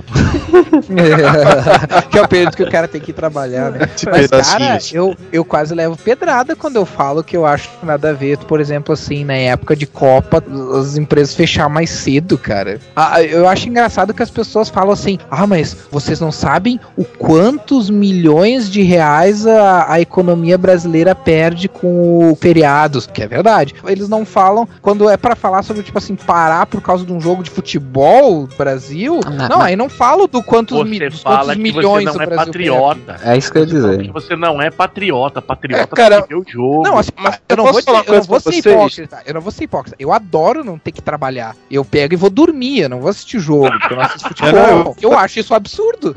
eu acho absurdo, cara, ter que parar de trabalhar por causa do, da Cara, Copa. mas eu vou falar uma coisa pra vocês. É claro que é muito homeopaticamente, porque afinal de contas o pessoal adora ter a desculpa, né? A, a merda que é a seleção brasileira há muitas décadas já tá contribuindo cada vez mais pra isso perder importância, cara. é que bom, né? Então eles estão fazendo um serviço pro Brasil, Sim. né? Quando eu trabalhava na IBM, cara, tô falando de uma empresa International in Business Machine, cara. Você tinha a opção de ir pra casa ou tinha um coffee break pra você assistir o jogo num telão dentro da IBM e você não voltaria a trabalhar depois do jogo. Então era pra agradar o funcionário eles faziam esse tipo de coisa. Na minha empresa é banco de horas. Se quiser assistir o jogo, depois vai trabalhar. Pior não é tu ter banco de horas, ah, ou tu trabalha, ou, ou tu vai ver o jogo e depois tu compensa. O pior é tipo assim, a gente vai parar, vocês vão assistir o jogo, mas tem banco de horas. Tipo, tu não tem a opção de ficar trabalhando. País democrático, pô. Democrático pra É que eu caralho. falo, democracia é o sistema social do demônio, né? Democracia. Exatamente. o capeta existe, meu Deus do céu. Bote no Tiririca.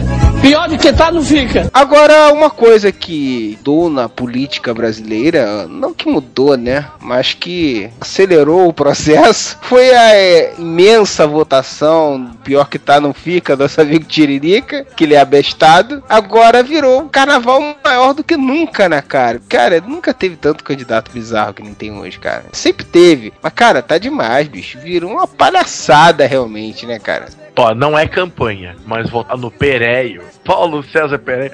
Eu, eu tô quase indo pra São Paulo só pra mudar meu voto, pra mudar meu título pra votar no Pereio, cara. que Deve ser uma honra votar no único cara expulso de um bacanal por mau comportamento. Aqui em Curitiba tem as opções. O linguiça do circo. Ai, que maravilha. O Clark Crente. cara, até comediante de stand-up aqui, cara. Cara, Todo o- mundo quer o pezinho de meia, né? Cara, o que mais tem é, os- é- é candidato que usa nome de personagem, que usa nome famoso, né? Usa... Cara, tem Barack Obama, tem Elvis, tem Michael Jackson, Seu Madruga, Kiko, Chaves, tem tudo, cara. Batman, Aqui tem, Coringa, Homem-Aranha. tem o Zorro e o cara se fantasia de Zorro pra fazer campanha, cara. Cara, Aqui parece- tem o Kiko Júnior, que ele se veste de Kiko na frente, ele fica na frente das lojas vestido de Kiko, aí ele tá candidato a vereador. Quem é o candidato a prefeito de Curitiba? Ratinho Júnior. Puta Adiv- que pariu, cara. Adivinha se ele não vai ser eleito? Ratinho. Aí ele não fala que é café no bullying, ele fala que é leite na mamadeira? Quem é, o- quem é o vice? O xaropinho? Xaropinho. Rodela. Esse é meu prefeito! Mas é sério, cara. Aqui o Ratinho Júnior foi eleito como deputado estadual com mais votos da história do estado. E a plataforma de governo dele é sofrer do Ratinho. Um dia dessa me deu a curiosidade de saber, queria saber onde estava Damastor Pitaco, né? Que foi o cearense, né? Comediante e tal. Vereador em São Paulo, numa cidade de São Paulo. Eu digo, como é que, o cara, como é que o cara foi parar em São Paulo, velho? Ah, cara, o Buiu da Praça tá concorrendo esse ano também, cara. O cara tá concorrendo em São Paulo, é, não me lembro se é Sandra, Soraya, aquela que foi traída pela Bruna Surfistinha. É sério, eu não tô brincando, tá no, no santinho dela. Com a plataforma dela, extinguir as putas. Não, mas aí quantas mulheres foram traídas pela Bruna Surfistinha? Partido das mulheres traídas pela Bruna Surfistinha. Cara, Foi eu, chifrada. eu tô olhando aqui no Não Salvo, que tem uma série de posts lá do Não Salvo, só com candidatos bizarros, né, cara? Bicho, tem um cara vestido de bem 10 e é o bem 11. Ai, bem 11. Um coroa careca, caraca. mano. Vovô garoto. Chega a época de eleição, es- essas pessoas perdem o senso do ridículo, não é possível, cara. Cara, tinha um candidato em Curitiba antigamente chamado Chico Treva. Ele saía arrastando um caixão, cara. As campanhas, tem uma mulher aqui, uma mulher, um, ca- um candidato a vereadora que ela fala: tem 150 candidatos a vereador em Criciúma. Você pode votar em mim. Se não quiser, tem mais 149 pra você votar. É a propaganda da mulher. É as plataformas. Pelo menos é uma propaganda honesta, né, cara? Vamos combinar. Tem um cara que é Alexandre Rambo, e aí tem uma foto dele lutando contra uma cobra gigante, maluco. E a propaganda dele ali para lutar contra as cobras da política. Não, tu viu aí, né? Que é isso que tá escrito, né? Cara, é- é- tem Hitler. Tem Hitler, cara. Hitler, esse ia ser popular pra caralho, hein? Tem Hitler. tem É, eu ia dizer, cara, porra, esse é corajoso, hein, velho? Quem é que eu vou votar no. Hitler? Cara, tem um vereador Camargo que o cara é a fuça do Zezé de Camargo, cara. Cara, mas não é o irmão do Camargo? Camargo. E o Camargo que é irmão do Zezé de Camargo. É do Cleiton Camargo, né? É, bobear é ele. Cara, o Kiko do KLB é candidato a vereador, É cara. verdade, é verdade, eu vi. Qual partido? PKLB? Você tá rindo? O Bruno, o, do, o B do KLB, vai lutar MMA também. Puta que pariu. Essa banda não deu certo mesmo, né? Tem o seu barriga também, ó. Vai cobrar aluguel de todo mundo. Vou ficar devendo 14 meses pra ele. Cara, Homem-Aranha, Cyborg, cara, Robin, meu Deus do céu. Mickey vereador, e o cara tem um boneco do lado de um bonequinho do Mickey. Ah, você não vê nenhum Aquaman, vereador, vê? Cara, claro que o Aquaman não vai se sujar com esse, com esse mundo da política.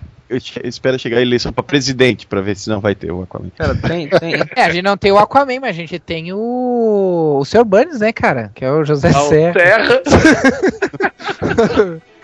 E tem o Flanders, né, cara? Tem o Flanders, que é o Celso Solano, né?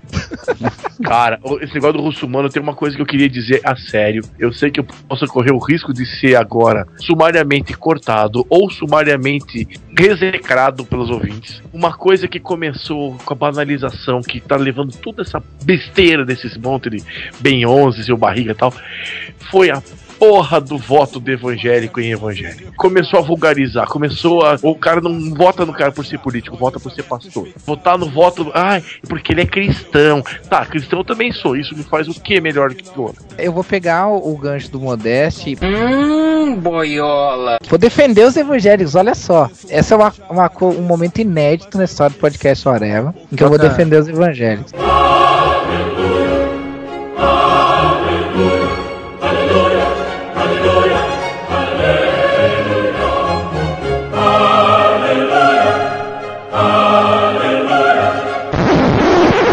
Eu acho que isso não é um problema dos evangélicos. Eu acho que isso é um problema do brasileiro, cara. Tipo assim, o brasileiro que é negro vota no cara que é negro. O brasileiro que é cristão vota no cara que é cristão. O brasileiro que é ateu vota no cara que é ateu. Eu acho isso um reducionismo muito bizarro. Eu entendo, tipo, a mulher votar em mulher, eu, eu entendo os motivos pelos quais as pessoas fazem isso, mas eu acho isso muito reducionista, sabe? não, vou Rafael- votar porque ele é da minha classe. Interesse pessoal que a gente tava conversando agora há pouco. Não, mas Ah, não é eu- tanto interesse eu- pessoal. Isso aí é pastor pregando em igreja. Isso que foi o troço, Rafael. Mas essa é diferença. bem, isso é normal, cara. O- Já viu campanha de mulher? Tipo, quando uma mulher é candidata, ela fala: Sou fulana de tal, mulher, mãe e cidadã. Você não vê um cara falando, eu sou fulano de tal, homem, pai e cidadão. Modéstia, o que eu tô querendo dizer é o seguinte: a gente não pode ignorar o contexto, o contexto religioso do evangelismo. O que, que é um pastor? O pastor é um guia. É óbvio que os fiéis vão seguir as orientações do pastor. Existe um problema, é claro, do oportunismo, da questão de tendência, né? De ser tendencioso e tal. Que aí é um problema de pastores não idôneos e tal, coisa assim. Mas com relação a, a essa questão de votar no que o pastor sugere, cara, isso é normal, cara. As pessoas, principalmente as pessoas que não têm tanta consciência política, isso não é característico só de, de quem é evangélico ou de quem é religioso. As pessoas que não têm consciência política, elas são o elo mais fraco, entre aspas. Outras pessoas vão acabar sugerindo que elas votem em pessoas e elas vão votar. Se não for o pastor, vai ser o médico da pessoa, vai ser o professor, Não, vai ser. o, que tá acontecendo agora é exatamente o movimento contrário. Ah, eu não sei se na cidade de vocês também tá acontecendo isso, mas aqui em Curitiba, nas outras eleições, todo mundo que era candidato como pastor Valdecir, vamos dar um exemplo. Agora é só Valdecir, porque eles sabem que colocar, depois de muita coisa que aconteceu com o PL, e que os caras da Igreja Universal caíram nessa, no, no- no- na parte da corrupção, foi um monte de gente que perdeu o mandato por causa disso. Agora ninguém tá se colocando como pastor, agora o candidato é só Valdecir. Porque essa ligação com. a- é, porque ele sabe que tá tendo uma rejeição, por mais que o povo evangélico vote nele, o resto vai rejeitar, justamente por causa do extremismo que aconteceu, gente. Sim, sim, sim. Eu, o que eu tô natural. falando é que é, é, que é natural que eles votem. é, Cara, aqui, por exemplo, a quantidade de candidatas a vereadora que tá com o nome professora, alguma coisa, é enorme, cara. Ela espera que os alunos votem nela, entendeu? E se o aluno gosta da professora, é, o aluno que Não, não só né, isso, já, já, é- já vota, no caso, né? É aquela coisa assim, ó. Vota em mim porque eu sou da classe de vocês, eu entendo os problemas de vocês, sabe? Tipo assim, se mesma pensa num nicho e não na sociedade como um todo, Sim. sabe? Mas o, é a mesma coisa se chegasse eventualmente um dia um, um cara que fosse candidato a presidente e falasse para tentar ser o mais próximo de todo o povo, dizer: Eu sou trabalhador como todos vocês, eu vim de baixo. Será Assim, que acontece isso? Pode acontecer um dia. Cara, mas eu votaria num cara chamado Pastor Creu, que tem o número Sim. 33, 33111, velho. Creu? Pastor Creu? É, Pastor Creu, número 33111. 3 um atrás do outro. Eu queria saber por que, que o Modesto, eu queria que ele explicasse aqui. Por que, que o Modesto contratou uma outra pessoa pra fazer a campanha dele aqui? Que tem um vereador piu-piu aqui. Não. Cara, você quer colocar um parecido com procure aí Julião da Caveira. pra vereador tem xoxota, tem cocô, tem curro. Cara, com esse negócio de pastor, não sei o que, eu fico pensando, tipo, se Moisés fosse candidato hoje em dia, como seria, né? Tipo, Pra que ponte estriada? Eu posso separar as águas. Se eu fosse eleito, prometo chegar à Terra Prometida em menos de 40 dias e 40 noites, né? Ou se fosse Jesus, né? Eu não lavo minhas mãos para o povo. Prometo ressuscitar em três dias. Prometo transformar água em vinho. De boa. e não é Campo Largo. Tem João, amigo do Clodovil. Tem o palhaço, palhaço Bubu, tá fazendo campanha junto com o Tiririca. Ou seja, o Tiririca agora tá querendo ele- eleger os amigos dele. Vi uns quatro He-Mans aqui, cara. Capitão tem Caverna. um, um minutos um dos He-Mans, inclusive o jingle dele é a musiquinha do He-Man com, Ah. com, a, com a letra alterada. Todos eles devem ser, cara. Tem um que foi criativo aqui, eu admito, cara. Vereador Palmito. O cartaz dele é um pote de palmito. E aí no lugar do onde fica né, o logo da, da marca de palmito, tá a foto dele, assim. O legal, cara, que eu vi foi um que era um anão e que o slogan Ah, dele pra mim sei. foi o melhor de todos os tempos, que era dos males o menor. Eu vi isso. é genial, cara. Existe um vereador que é negro e o slogan dele é, obviamente, não vote em branco. Né? Ai, que horror. Sério? Eu sonhava que um dia alguém fosse, ó, um negro fosse fazer esse no cu. Não sei se era de São Paulo, mas o nome do cara, o apelido era nulo, né? Vote nulo. Cara, olha só, aqui tem uma lista que eu achei do, do outro blog, Quebrando Galho. Piores nomes de candidato 2012. Olha só. Caldinho da- do Bumbum Lanches. Jesus do Hip Hop. Edilson que o povo gosta. Cosme Tiragosto, Cara, olha o que o mercado publicitário tá perdendo, cara. Pai Gay, Pai gay. Pai Gay, Mauro Bunda, Pau Doce, Edson do Pau Torto, Vandão do Rally Rola, Moacir Piroca, Piga Pura, Negão Cachaça, ca- Retardado. Tem um candidato que é o Retardado. É, meu Deus do céu. Wilson do Saco Torto, Pelada, Vampiro, Sem Sangue, Maria Gostosa. Vampira daqui de Criciúma. Vampira daqui de Criciúma. O cara Sim. já se elegeu. Essa Maria gostosa é gostosa mesmo não? Imagina, Silvio Boca Louca. Quer ver se a Maria Gostosa é gostosa? Manda, Esse- manda, quero ver. Eu vou mandar a imagem da Maria Gostosa pra você. Olha só, agora o rapaz. Rafa vai se empolgar, hein? Olha aí a Maria Gostosa. O Nissin, o Ni- o Nissin deve gostar, né? Que vai pra baleia. Olha aí, Márcio do Pau Preto, Negão Macumba, Delícia Bombom, Barata Obama, Mulher Perereca, Zé Chupeta, Boca Mole, Boca de Rato, Novinha, Antônio Viado, Vando da Lingerie, MacGyver, cara, até o MacGyver, mano, eu não acredito. Ele vai se eleger com clipes de papel. Pinto de Playboy, Luzia do Titanic, Bruninho Bombado, Bin Laden, do Bin Laden. já morreu, tem morto, Anderson Morte Lento, o pessoal obcecado pela morte, né? Cara, sério, tem um cara chamado Elvis não morreu.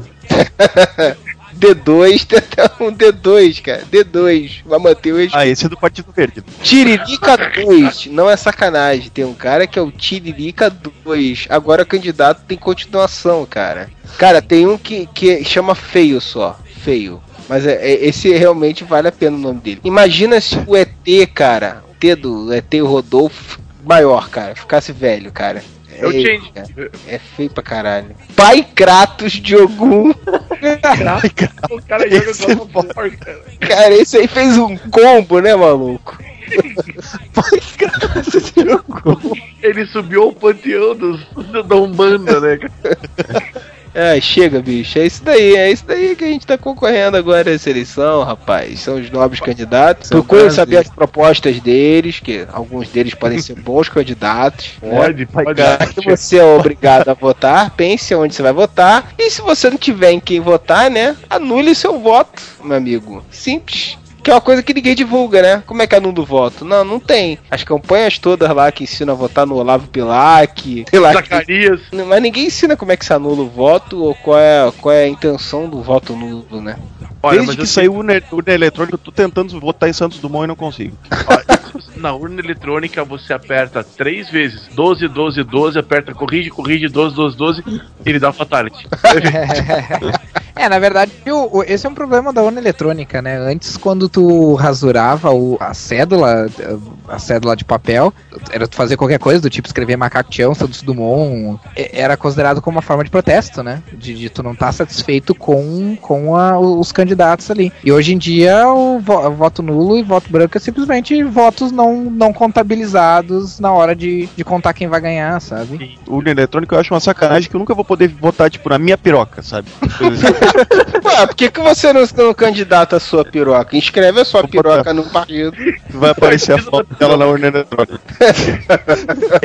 Mas tem um problema aí que a gente tá falando de votar nulo. O problema é o seguinte: voto nulo e voto branco, eles têm o problema naquele lance do coeficiente eleitoral que a gente falou antes. O voto branco, eu não lembro se tem alguma coisa que ele, é- ele é considerado no coeficiente. Mas quando você tá votando nulo, se uma grande quantidade votar nulo, a única coisa que vai acontecer vai diminuir o voto necessário para eleger aquele cara que não tinha tanto voto. Vai deixar mais fácil. Então, às vezes não é nem jogo votar nulo, às vezes escolha um, sabe? Não tem jeito, escolha um. Ah, eu, eu acho, cara, que é improdutivo dizer, ah, escolha um porque não é jogo votar nulo. Eu acho que assim, cara, os caras querem votar nulo, deixa o cara votar nulo. Só que assim, faça com a consciência, assim como votar em algum candidato tem suas consequências, tem suas limitações. Tipo, não é porque tu vai votar nulo, tu vai salvar o mundo. Existem precedentes nas, nas últimas eleições para vereador. Teve duas cidades, uma do Rio de Janeiro, inclusive, teve 80% dos votos nulos e foi feito novas eleições com novos candidatos. Só que o que acontece? Os votos nulos, de apertar no, ah, no número errado lá e, e a confirmar, anular o voto, foram unidos a votos que na, na lei eleitoral é chamado de nulidade, que daí é quando é anulado por causa de fraude ou coisa assim. É, quando um ou seja, candidato não são acaba entrando na na eleição, mas a candidatura dele tá embargada ou anulada ou coisa do tipo, né? E aí os votos que são contabilizados pra ele. Isso, exatamente.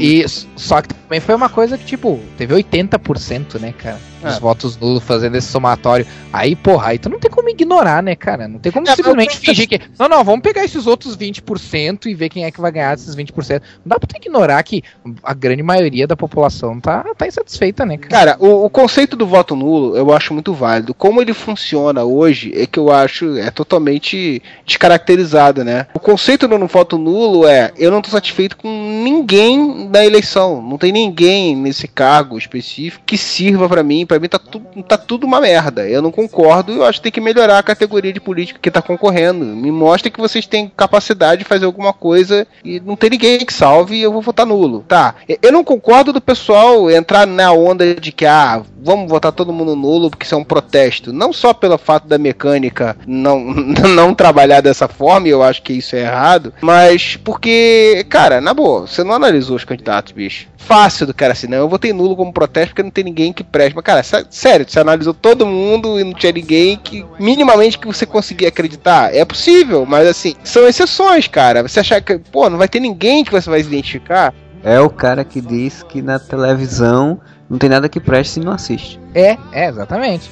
Cara, o cara pode votar nulo. Essa coisa de, ai, não vote nulo, não sei o que. Democracia é isso, cada um vota no que quiser. Mas, volta a questão.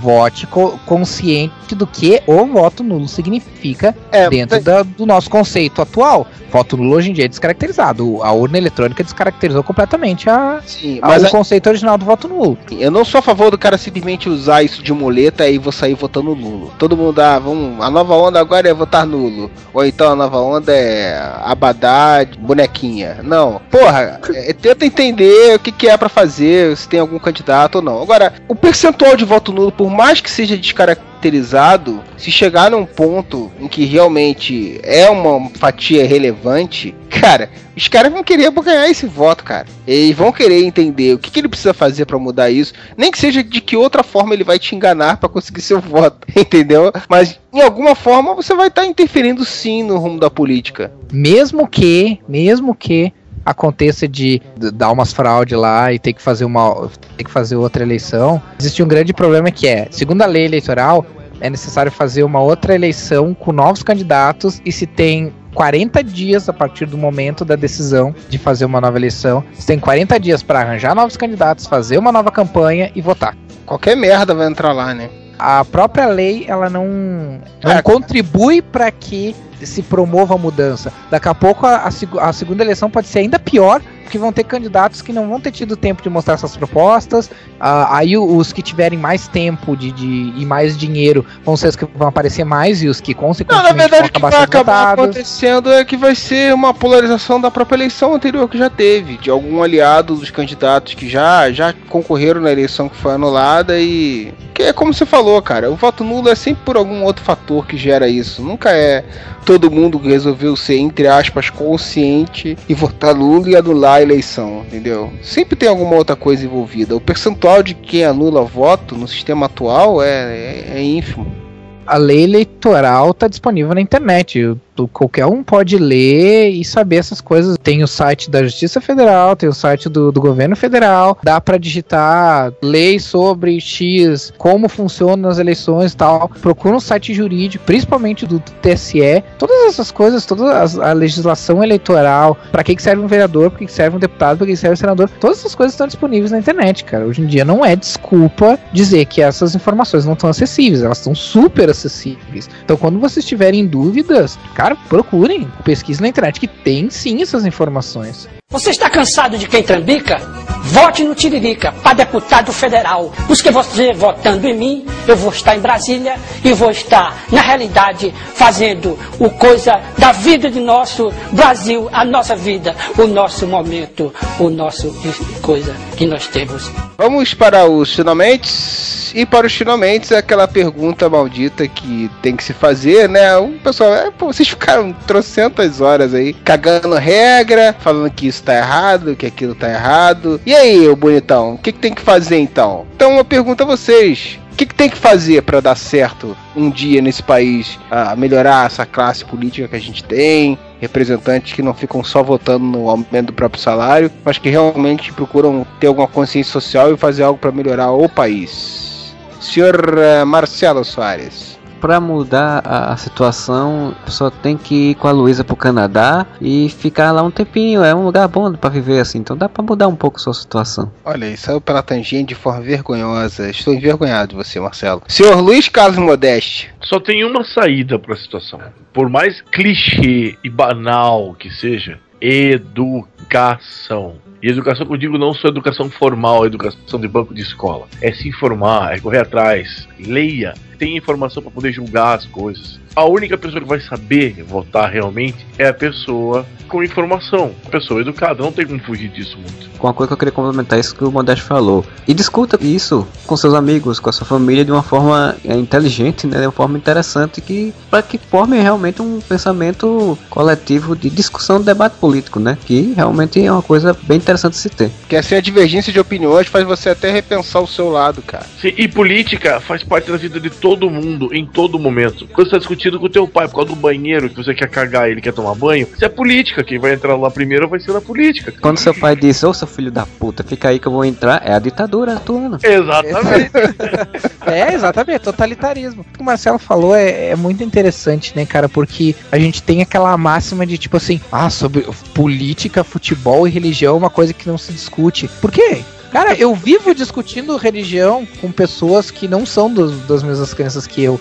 E nenhum de nós até hoje se matou por isso ou deixou de ser amigo por conta disso, Eu sabe? Coisa sobre futebol.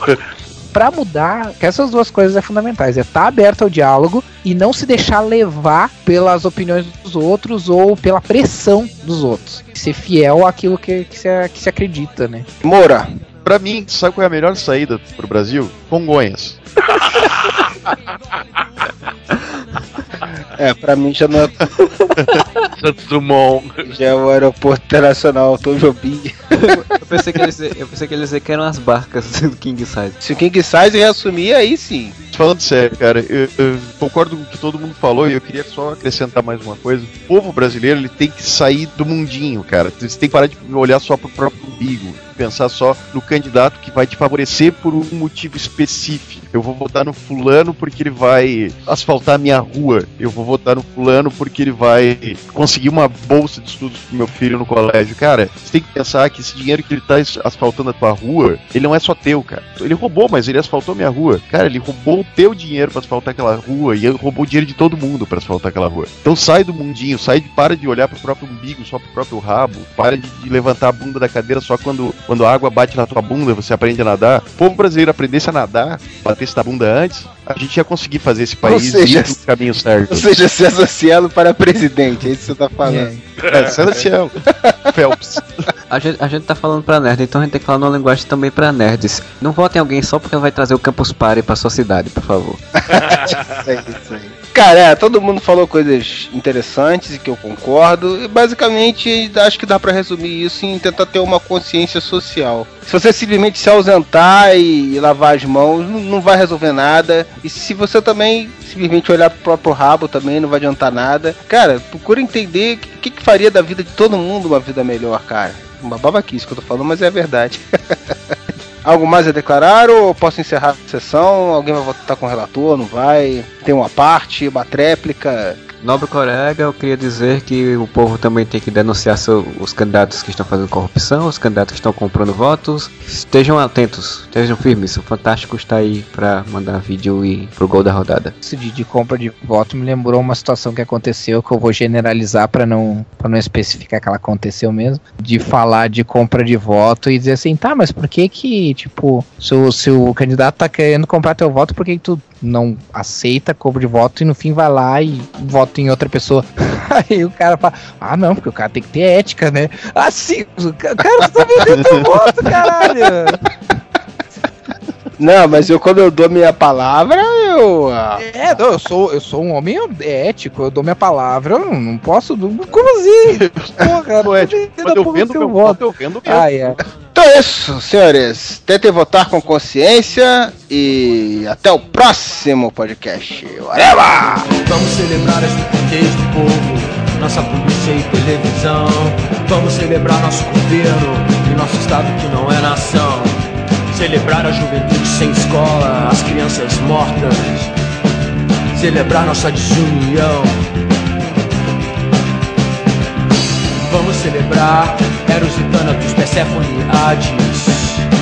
Vamos celebrar nossa tristeza. Vamos celebrar nossa vaidade.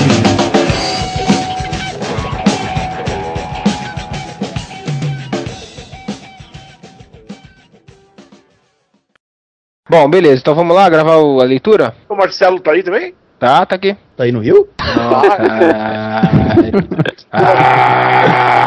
Oh, meu Deus do céu. Todo dia é uma merda. todo dia tem uma merda. Vamos lá. Existe, meu Deus do céu. Chega, chega, chega, viados. Viados, bichos. Well, everybody's heard about the bird. Bird, bird, bird.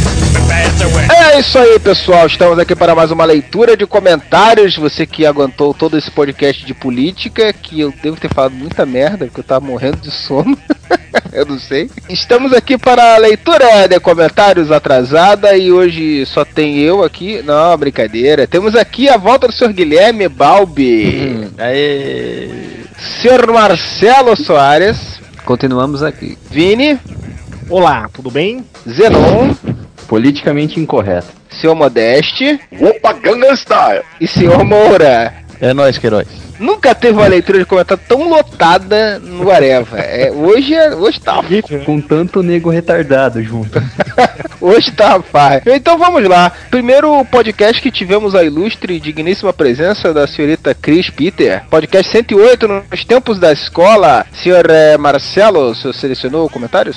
Selecionei, na verdade, um comentário só, porque eu achei interessante. Ele nem fala sobre esse, esse tema, mas ele fala de um outro podcast. Eu achei interessante porque mostra que pessoas ainda ouvem podcasts antigos. Então, é do Stuart, que ele fala que ouviu o podcast Música Chiclete Brasileira, né? Que foi o que a gente fez há muito tempo atrás. Que era falando das músicas que grudam na cabeça, essas porcaria como Upan Gangnam Style, aí que o Modesto citou. E aí ele dizendo que por mais que tenha dito, nunca, foi, nunca vou ser tão grato o suficiente por um podcast tão bom. Cita uma, uma das músicas que ficou lá, né? Que ela tá dançando e o Pipolho tá de olho. Aí depois, botou, ano, anos depois, vim entender a pornografia nessa porra. Você era um garotinho, a- ovo maltine na época, não maldava ainda o lance, né? Quando ele era um garotinho, ele era um pequeno Stuart Little. Ai, Ai, meu Deus. Meu Deus do céu. Então vai lá, seu Modesto, seu comentário. Então, eu vou comentar o do Brasilisco, que falou assim: no último ano de colégio, a coordenadora chamou toda a classe para a sala dela. Chegando lá, ela deu a ju- justificativa que era bom fazer ensino superior, pois teríamos célula individual quando fôssemos presos. Isso que é uma motivação para fazer curso superior. Parabéns. Mas eu, eu também fiz por causa disso. Deixa pra lá. É, é, senhor Guilherme Balbi, selecionou algum comentário? Não, eu vou ficar de butuca. O Balbi tá voltando ainda a 20 por hora. Tá, tá engrenando a primeira marcha ainda. Tá pra fazer peso pra chamada só. Ele acabou, ele acabou de fazer o exame que ele vai ter que entregar amanhã cedo lá. Só não vai achar que é ioiô crem, hein? Deixa na geladeira e deixa com. Tô separando o terninho pra fazer o exame toque dele. Senhor Vini! Então, eu queria falar que eu achei legal pra caramba lá o podcast da, da escolinha do professor Raimundo. Achei legal vocês terem chamado uma criança de 10 anos pra participar. Olha só que falta de respeito. A menininha lá que, que vocês chamaram. É, E- é só, é só o menininho, é só o menininho de cada Weisner, tá? Chupa! Ela tem voz de criancinha, né, cara? Muito gente boa, Cris. Tomara que ela caia na besteira de voltar a participar com a gente aqui. Foi muito legal. Separei aqui dois comentários. Um que é o meu, cara, porque eu vou fazer esse comentário porque eu fiquei com pena, cara, do Rafael, cara, na- nesse podcast, porque vocês zoaram muito ele, cara. Você vai ler o seu comentário. Não, eu só vou comentar meu comentário. 60 comentários, você vai ler o É seu muita carência, né, bicho? É muita carência. Já dizia Caetano que Narciso acha feio que não é espelho, né? Ô, Vini, dá uma andada pela cidade. Sempre tem um pessoal que faz o serviço de abraços grátis, cara. Ah, tá. Eu vou, vou tentar Liga pro amanhã. CVV, liga pro CVV amanhã. O Vini é aquele cara que no Facebook curte o próprio post, né? É, mas, mas tá lá pra curtir, cara. Tem que... Curte a própria foto. O Vini achar ruim que não dá pra adicionar ele mesmo como amigo no Facebook. Não, ele se adiciona SN pra poder conversar consigo mesmo. Vai, Vini, lê o comentário do Vini, vai. Não, não, eu só eu tô comentando o meu comentário, né? Que fez com. Qual é o seu comentário, Vini? Inception. Tá, meu Sei, comentário é esse, ó. Cara, nunca fiquei com tanta pena de uma pessoa quanto do Rafael Rodrigues. Se ele não sofreu bullying durante a escola, conforme ele falou lá no podcast, né? Recebeu tudo durante esse podcast. Podcast divertido, lembrei de muita cagada durante a escola. Aí o Renver copiou lá o- a mesma frase lá. Podcast divertido, lembrei de muita cagada durante a escola. Cara, lembrei de muita coisa que eu fazia de, de cagada durante a escola, foi muito bom, né? E outro que eu separei aqui é do Gil. Esse Gil aí, se ele tiver um brother, ele vai ser o Gil Brother? Ai, mas que hoje tá hoje demais, cara. Hoje tá demais. Vai, vai, vai, Billy. O Gil Silva Ferreira falou até que enfim uma voz feminina nesse podcast, depois de muito tempo. Aí o Rafael Rodrigues falou embaixo: Fica tranquilo que em breve uma voz feminina no podcast será frequente, aguardem. Aí o Léo Moreira falou: Você vai voltar a gravar? É, Aí o Zenon, Ryuken!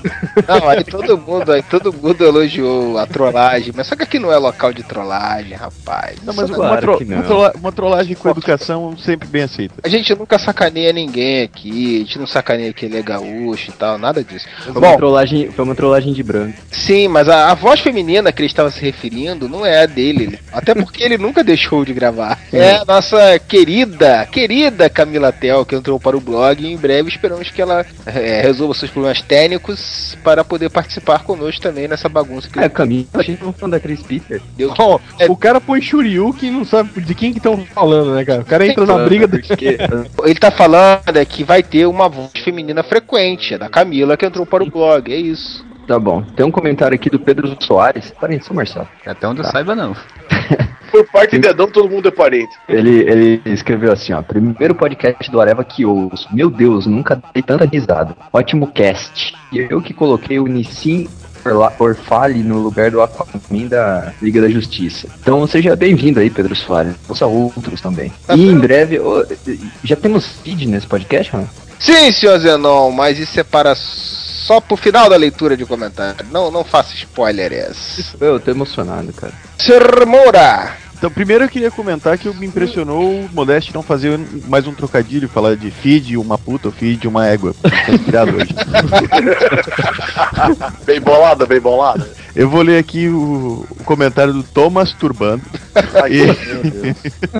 e, e que ele falou: Caraca, mano, essa história do Moura, do- da supermodelo, me fez urinar de tanto rir. Eu fico feliz que as minha, a minha desgraça amorosa esteja ajudando a sua bexiga a funcionar. Estamos aqui pra isso. O dia que um ouvinte falar assim, ó, eu caguei de tanto rir, você pode vender as suas piadas pro o Activia, cara. Que tive, vou, vou substituir a. Quem é que tá fazendo? A Patrícia Travassos ainda que faz? Não tinha um que vinha com pendrive, uma coisa assim, um. Isso, vai vir um um MP3. Activia com pendrive com desgraça do Moura. O stand-up, é stand-up dele. Cara, Activia com pendrive é pra cagar no seu computador, né? O Sir Vini Ultimate aqui falou: mais um podcast muito bom e com uma convidada bacana, Cris, super querida e divertida. Esse tema me lembra que eu já fui bulinado, isso é perigoso, né? Bulinei, defendi menores. Histórias de escola são sempre boas para passar o tempo e se divertir. Nessas brincas, eu já apliquei o momento clube da luta e me surrei pra ferrar com um cara. Me meti em uma operação de invasão ao bar da escola e já saí na mão com o professor. O Rafael se agarrava com as professoras e ele saía na mão com os professores. Né? Buena, pessoal. Continuem com o bom trabalho e beijo no coração. Não é a primeira vez que a minha ortografia é zoada no podcast. Me zoem mesmo, eu mereço. Aí eu ia sugerir também pra ele mandar um conto erótico pro Marcelinho, né? Já que a, ortografia mais ou menos é a mesma, né? Bom, muita gente comentou aí, o pessoal gostou bastante desse podcast, foi bastante comentado. O pessoal contando as suas próprias histórias aí de escola, relembrando e tal. O Harrison FC gravou um podcast também do mesmo assunto que saiu na mesma semana lá no, no blog dele, o metafosfato.blogspot.com. A própria Chris Peter respondeu aqui alguns, alguns comentários aqui, o perguntando se as mulheres gostam de cara que fica se mostrando com força, não sei o que lá, pagando de, de fortão. Acredite que não, que as minas não piram na porradaria. o One Master, Coruja, João Batista Bastos, o Rocket Raccoon, Márcio Pacheco, Emanuel Humano, muita gente aqui comentou. Teve um só que eu quero destacar aqui, que é o Paulo França. Foi só a Cris dizer que tá solteira e o Zanon soltou um. Opa! O Narigudo não perde uma. Que isso. É, rapaz, é, não foi só ele que percebeu essa seu opa providencial, assim, naquele momento, não, tá extremamente né, espontâneo, né? É. Foi uma reação muito espontânea. Era a cara de quem tava esperando pra perguntar isso desde o começo da gravação, né? E surgiram várias declarações aqui pra Cris aqui, pessoa querendo cheio de amor pra dar aqui pra Cris. Vamos para o próximo, a batalha do século, podcast 109, Beatles versus Stones. Então eu deixo o próprio apresentador do podcast começar a leitura. Vai lá, senhor Vini. Queria fazer o primeiro comentário, que é o primeiro comentário, quer dizer, ou o último, né, que fica lá em cima. É o Max Ricardi falou um ponto a favor dos Stones. Nos anos 90 lançaram Anybody Sings My Baby. Os Beatles nunca lançariam uma música boa dessas nos anos 90. Iam estar igual a Cachorro Grande ou Pato Fu.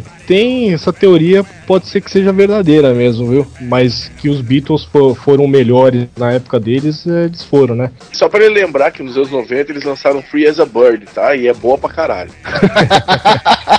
Quebrou o cara.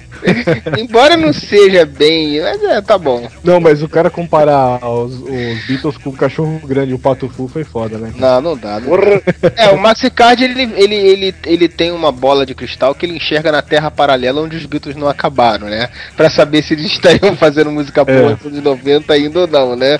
Não dá pra saber, né, Max Card? E Cachorro Grande foi foda. Não, cachorro.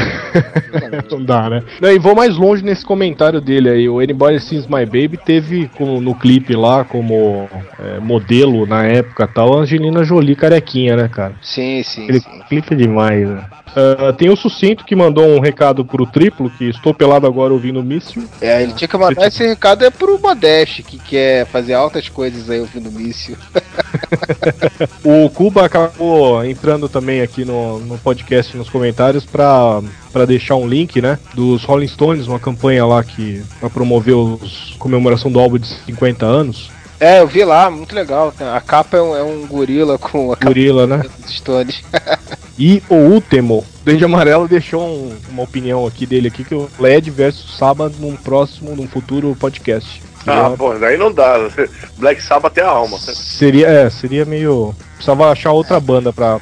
Achar outra banda, achar outro pra disputar com o LED, isso quer dizer, né? Não, sim, é. é. Que isso? Black Sabbath é melhor, tá louco? Ah, olha aí, já temos uma polêmica, já tá Não, então, então, é, não, não- eu não colocaria o Saba, eu não colocaria o Saba com nenhuma outra banda, cara. Já é, deixa ela de lado lá, não precisa fazer versos com ela não. É, até porque se fizer com LED vai tomar muita porrada. Aproveitando aqui o Felipe P. Silveira, é que ele, ele estoura o absorvente pelo Led Zeppelin, né, cara? No post que eu, que eu fiz lá do, do Mortal. Do Mortal não, no Musical Combat lá com o Led Ele fez 50 comentários babando ovo do Led Zeppelin. E nesse ele ainda. Antes mesmo do, do Andy falar de Led Zeppelin, ele botou aqui: todos são menores que LED. E aí teve uma criatura infame, tal de Marcelo Soares, que respondeu: depende das polegadas. É, LED. Falando nele, senhor Marcelo, tudo bem com o senhor? Tudo bem, senhor. Como é que vai a família? Tudo bem? Bem, roubei seu comentário não, né? Não, não. Não comento meus próprios comentários. Polêmica. Eu acho que isso foi uma indireta, hein? Não, não, foi direto no queixo. Essa direta no queixo, você ficou com o queixo igual do Noel Rosa, todo pra dentro assim. Ficou bonito, hein? Ficou parecendo o Vitor Belfort depois da luta. Eu selecionei um comentário aqui, um só também, desse podcast, que é o do Gil Silva. Que ele colocou, né? Quem tinha o cabelo um pouco grande já era um transgressor e o Freud nunca seria um então. Olha, você tá enganado, Gilson Ferreira. Eu já fui cabeludo, rapaz. Ah, não, imagens, eu quero imagens. Ó, geralmente, geralmente o cara que é muito cabeludo na juventude acaba ficando careca depois. Não é, viu? É verdade, isso é verdade. Ah, não, isso aí, cara, todo careca tinha um cabelo da hora quando era mais novo e todo gordo já foi forte, cara. E ambos, e Olha ambos só, tem prova. Eu, eu tenho como provar lá no meu Facebook, tem eu careca e tem eu cabeludo. E tem eu bombado no meu Facebook, é só ver lá. É todo careca, e todo gordo, anda com uma fotinha na carteira, sempre pra provar, ó, olha aqui como é que eu era antes. Eu era decente. O Moran anda com aquela foto dele lá do lado do cara do Jota Quest lá. Pra ver como eu, eu podia ser bem pior. eu vou ter que ter foto de quando eu era gordo, porque eu vou fazer cirurgia de redução do estômago e ninguém vai acreditar que eu já fui gordo. Modeste, tem, tem foto do The Rock sem camisa no seu Facebook, mas não tem foto só bombado, cara. Tem eu do lado da minha mãe, cara. Eu tava com 80 e poucos quilos ali, só músculo. É, Não. 80 e poucos quilos. Ele tinha 7 anos de idade, mas tinha 80 e poucos quilos. Isso ainda, isso ainda não justifica a foto do The Rock pelado no seu Facebook. É, não. Sou fã, não posso? É, deixa o cara, deixa o cara ser fã do The Rock, deixa o cara ser fã do Van Damme, deixa o cara ser fã do Clube das Mulheres, deixa o cara, porra, deixa o cara, cada um tem seu gosto. Aqui no, no, no MDM a gente. Ih, rapaz. Vocês saem daqui, cambada de vagabundos! O inferno! Cambada de vagabundos! Quem chamou esse cara pra gravação, É, velho? não, não, esquece essa porra. Aqui no Areva a gente respeita a diversidade, rapaz. Deixa o cara, porra. Modeste nos anos 90 era presidente do fã clube do Vitor Fazano. O que, que tem? É, senhor Moura, seus comentários. Eu vou ler aqui o comentário de um tal de Zenon Areva, conhecido como Narigudo Conquistador, que diz: Já temos um assunto eterno sempre que não tivermos pauta definida. Um versus cabe em qualquer podcast. Quá, quá, quá. Inclusive, já quero aqui sugerir o próximo versus que seja Magal contra Vando. Porra, isso daí não. Isso daí tem que ser. né, Vai explodir, vai explodir o planeta se a gente fizer isso. Aliás, por falar em Zenon, eu descobri que eu tô na Avenida Brasil, cara. É, tem o Zenon na Avenida Brasil. Que relevante isso, hein? É. Modeste, seu comentário. Então, como era pra gente ser sucinto, ele é só um, também do Max Ricardi, mas porque ele me cita aqui. Ele fala, Modeste Esse ganhou. me chama- Ele me cita. Peraí, não, peraí. Presta atenção. É o Van Damme, é o Van Rock, é o Já cara era. das Já mulheres, era. o Vitor Fazano e o Max Ricardi também te cita. Que que é isso, rapaz? Ele me citou, pronto. Te citou, eu entendi, eu entendi. Que rapaz insaciável. fala de Ele fala de mim no post. O que, o que que- o que que não fez uma escola policial na vida da pessoa? Aí, Max, você ganhou pra hoje, hein? Então vamos lá, o post que Ganhou fala, o banquete, hein? Modeste ganhou 10 pontos. O Rubber Soul é foda. Mas perdeu quando falou que o Iron Maiden é melhor. Desculpa, cara. Foi mal, mas eu acho o Iron Maiden melhor. É, fazer o que, né? Ele acha também o Vitor fazendo um gato. Olha, vamos lá, deixa eu passar aqui rapidinho. O Max Ricardo fez 550 bilhões de comentários para a alegria do Vini, que fica todo esse. Do Vini, não, porra. Eu? É, pra alegria do Modeste, que fica todo excitado. o o Oni Master comentou aqui também, disse que, que gosta mais de Beatles, começou a gostar por causa do pai dele, começou a conhecer por causa da música do que o Paul McCartney fez pro 007, né, da carreira solo do Paul McCartney. O Max Ricardi, olha aí, eu acho que você tá bem encaminhado, Modeste, porque ele, a gente botou uma foto do, do John com a Yoko, do filho dele com a Teteia lá, da mulherzinha dele. E ele, e aí a gente perguntou, né, se ele tá, o filho tá melhor ou não que o pai, e ele disse que não, ou seja, ele tem uns gostos estranhos, pode ser que isso daí te favoreça. Não, cara, aliás, eu queria comentar que foi, eu acho que foi o comentário que eu também fiz sobre esse comentário dele. Essa foto do Yoko, da Yoko e do John Lennon aí, tem um paralelo interessante, né? Porque o filho de John Lennon faz o papel da Yoko na foto, né? Sim, sim. Graças um a Deus, né, vô? Então quer dizer que a Yoko, que é o macho da era o macho da relação. Ah, rapaz, você quer entrar nesse assunto mesmo? Que isso daí dá outro podcast, hein? John Lennon era dona de casa lá, cuidava do filho, e aí o Kono cuidava dos negócios, rapaz, por um bom tempo. Negócio que Ryoko Ono cuidava, eu tenho até medo de saber. Pois é, não... Será, será que no fundo, no fundo, ele queria mostrar pro mundo que ele tava infeliz com o casamento dele, por isso que ficava arrancando a roupa da mulher em tudo quanto era lugar, cara? Tipo, olha o que, que eu tenho que comer, desgraça. Vocês acham que a África tá ruim? Quero ver comer Ryoko Ono. Cara, mas se fosse isso, ele não ficava pelado junto, né, cara? Que era outra desgraça, né? Vocês sabem aquela lenda de que o, o John Lennon pegou a Yoko com o Paul McCartney na cama, né? Não. Não, ele pegou o Paul McCartney na cama e a primeira coisa que ele falou, porra, Paul, eu sou casado, sou obrigado, caralho. O Freud sabe o que, que a Yoko falou pro John? Lá vem, vai, fala. John, estou pelado agora. Jesus, hoje ele tá bem. Eu quero aproveitar o ensejo pra dizer, Modeste, tem foto só com Azagal, você com cara de Rain Man, mas não tem você bombado, cara. É, Caraca, da minha formatura, porra! o Azagal você também tem, tá, Zenon? Não fala. eu não tô com cara de. Eu não tô com cara de autista. Não, você, Tá. você vai dizer que o Azagal te citou também daqui a pouco, porque eu sei que você gostou. Não. Gostou. O Eric Lima falou que também que é fã dos Beatles, que o álbum favorito dele é o Help, e bababá, babá. E citou o filme, o Sgt. Peppers, que teve um filme, né, que a gente não falou isso. Um filme musical com Bee Gees, Peter Frampton, Aerosmith, Earth, Wind and Fire, Alice Cooper, babá, babá. Em homenagem ao Sgt. Peppers, né? Que mais? Across the Universe, que é um saco. Eu também, eu não vi esse filme, mas achei a trilha dele uma merda. Ah, merda. Eric Lima também falou que ele quer o próximo seja Burro Zoom contra sarcófago. Olha só. Ficando bom a qualidade do negócio. Aí o, o Alex ST ficou em cima do muro, né, cara? Alex ST, a gente perguntou qual é a melhor banda. A melhor. A melhor. Ah, se for por isso é os Beatles, mas se for por aquilo é os Stu. Porra, aí não dá, Alex. Tem que, tem que se decidir, meu camarada. Deu uma divine. Mas- e pra fechar. Não, mas é verdade, cara.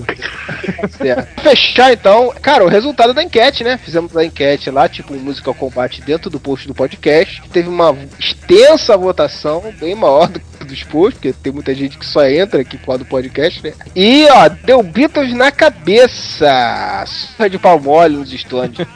Foram 108,52% pros Beatles contra 31,48% pros Stones. E com uma boa votação, cara. Com uma boa vantagem em quantidade de votos aqui, porque muita gente votou. Essas pessoas estão mortas por dentro. Mas é muito legal mesmo. Eu tô brincando. Vamos fazer um Yoko Ono versus Luciana Gimenez. Nossa. Ono versus Kimiko. Courtney Love. É, não, aí não dá, aí não dá. Mocó Chanel Love também é, porra, é páreo duro. Quem é mais filha da puta, é isso que você quer saber? A mulher do Chimbinha.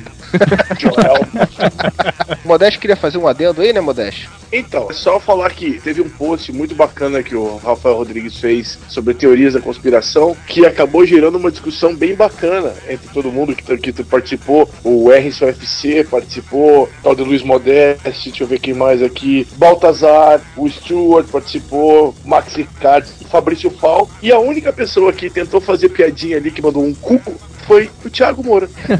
Como sempre. o Max Ricardo participou e ele te citou também nesse. Não, dessa vez não. Ah, você ficou decepcionado. Eu queria me defender, por favor, leiam a resposta do Modeste pra ver por que que eu respondi Cuco. Vai ficar mais claro. Então é isso, pessoal. Leitura de comentários mais caótica de todos os tempos. Eu queria aproveitar esse momento para agradecer o, o primo do Marcelo Soares. Não é seu primo, né, Marcelo? Até onde eu saiba, também não. o Hugo Soares, lá do Pauta Livre News, que o pau tava ocupado, mas ele arrumou um tempinho pra ajudar a gente com. É isso aí, PC, de da poltrona. É. Arrumou um tempinho. Será que eles não se ligaram da cacofonia que isso ia dar depois?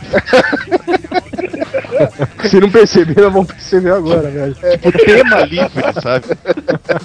Podia ser, né? Pois é, então, ele ajudou a gente com a questão do feed aí, que nós somos umas mulas retardadas e não sabíamos fazer. Então é graças a isso que o feed está de volta, que ainda não tem todos os podcasts, mas estamos resolvendo aos poucos. Mas o pessoal que assinar o feed, o novo feed do Areva, já vai receber os podcasts conforme eles forem saindo. E aos poucos vamos atualizar com todos, todos, todos os podcasts antigos.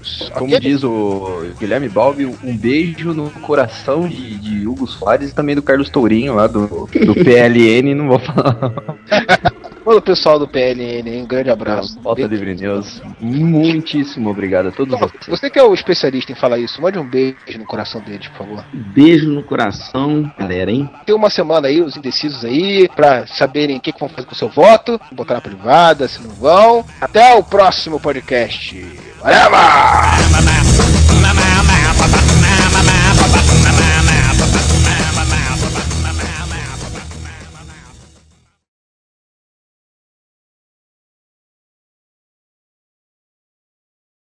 Você me conhece. Meu nome é Freud. Eu concorro pelo Partido dos Casados Fiéis e Paz de Família, o PCFPF. E hoje aqui para o debate temos o candidato do PACA, Partido dos Apontadores Compulsivos Algoristas, senhor Rafael Rodrigues. Ele não vai falar nada desse viado? Mas que Fala alguma merda. coisa, rapaz. Estamos Ai, aí pra fazer um país melhor e levar Não, agora. crianças. agora volta, volta, que tu falou no meio e todo mundo tava falando. Vai, Falando, porra. vai. Ih, tá com delay, é? O que que tá acontecendo, hein? Estamos aí pra levar o país pra frente e, e fazer o time ganhar. Pera aí, cara. Eu acho que tá com delay essa porra. Vamos lá. Vou falar. Vou falar um Alô? e. a- Alô, tá com delay. Marcelo, Rafael tá com delay. Yeah. Ah, que merda. Rafael, você fala dois, hein? Vamos lá. Um.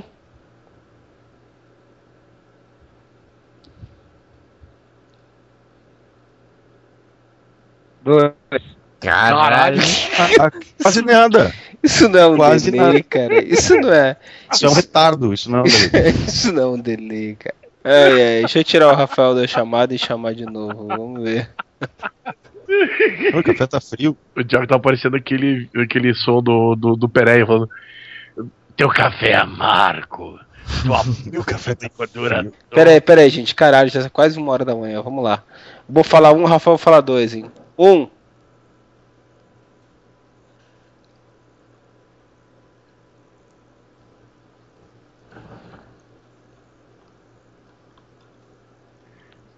Não, não é possível, cara.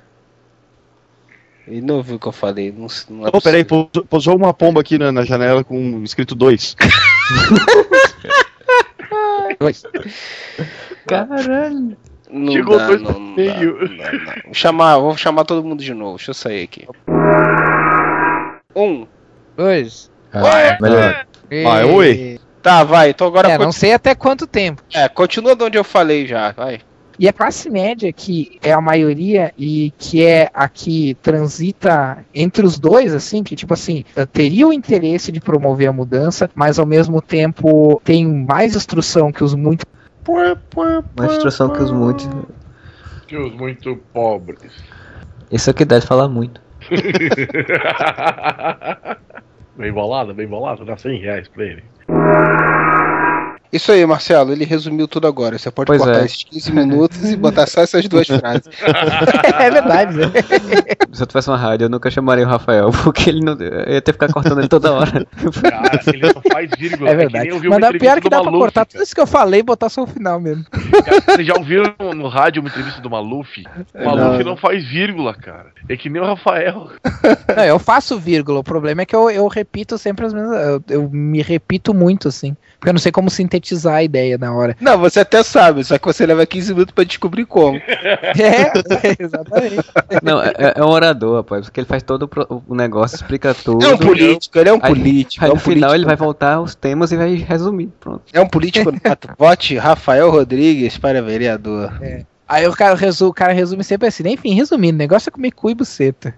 Cara, imaginando um TCC do Rafael, né, cara? Aí faz sentido. Faz toda aquela volta, aquela volta, aquela volta, daí faz o final. É, o cara tá acostumado à produção acadêmica, é foda.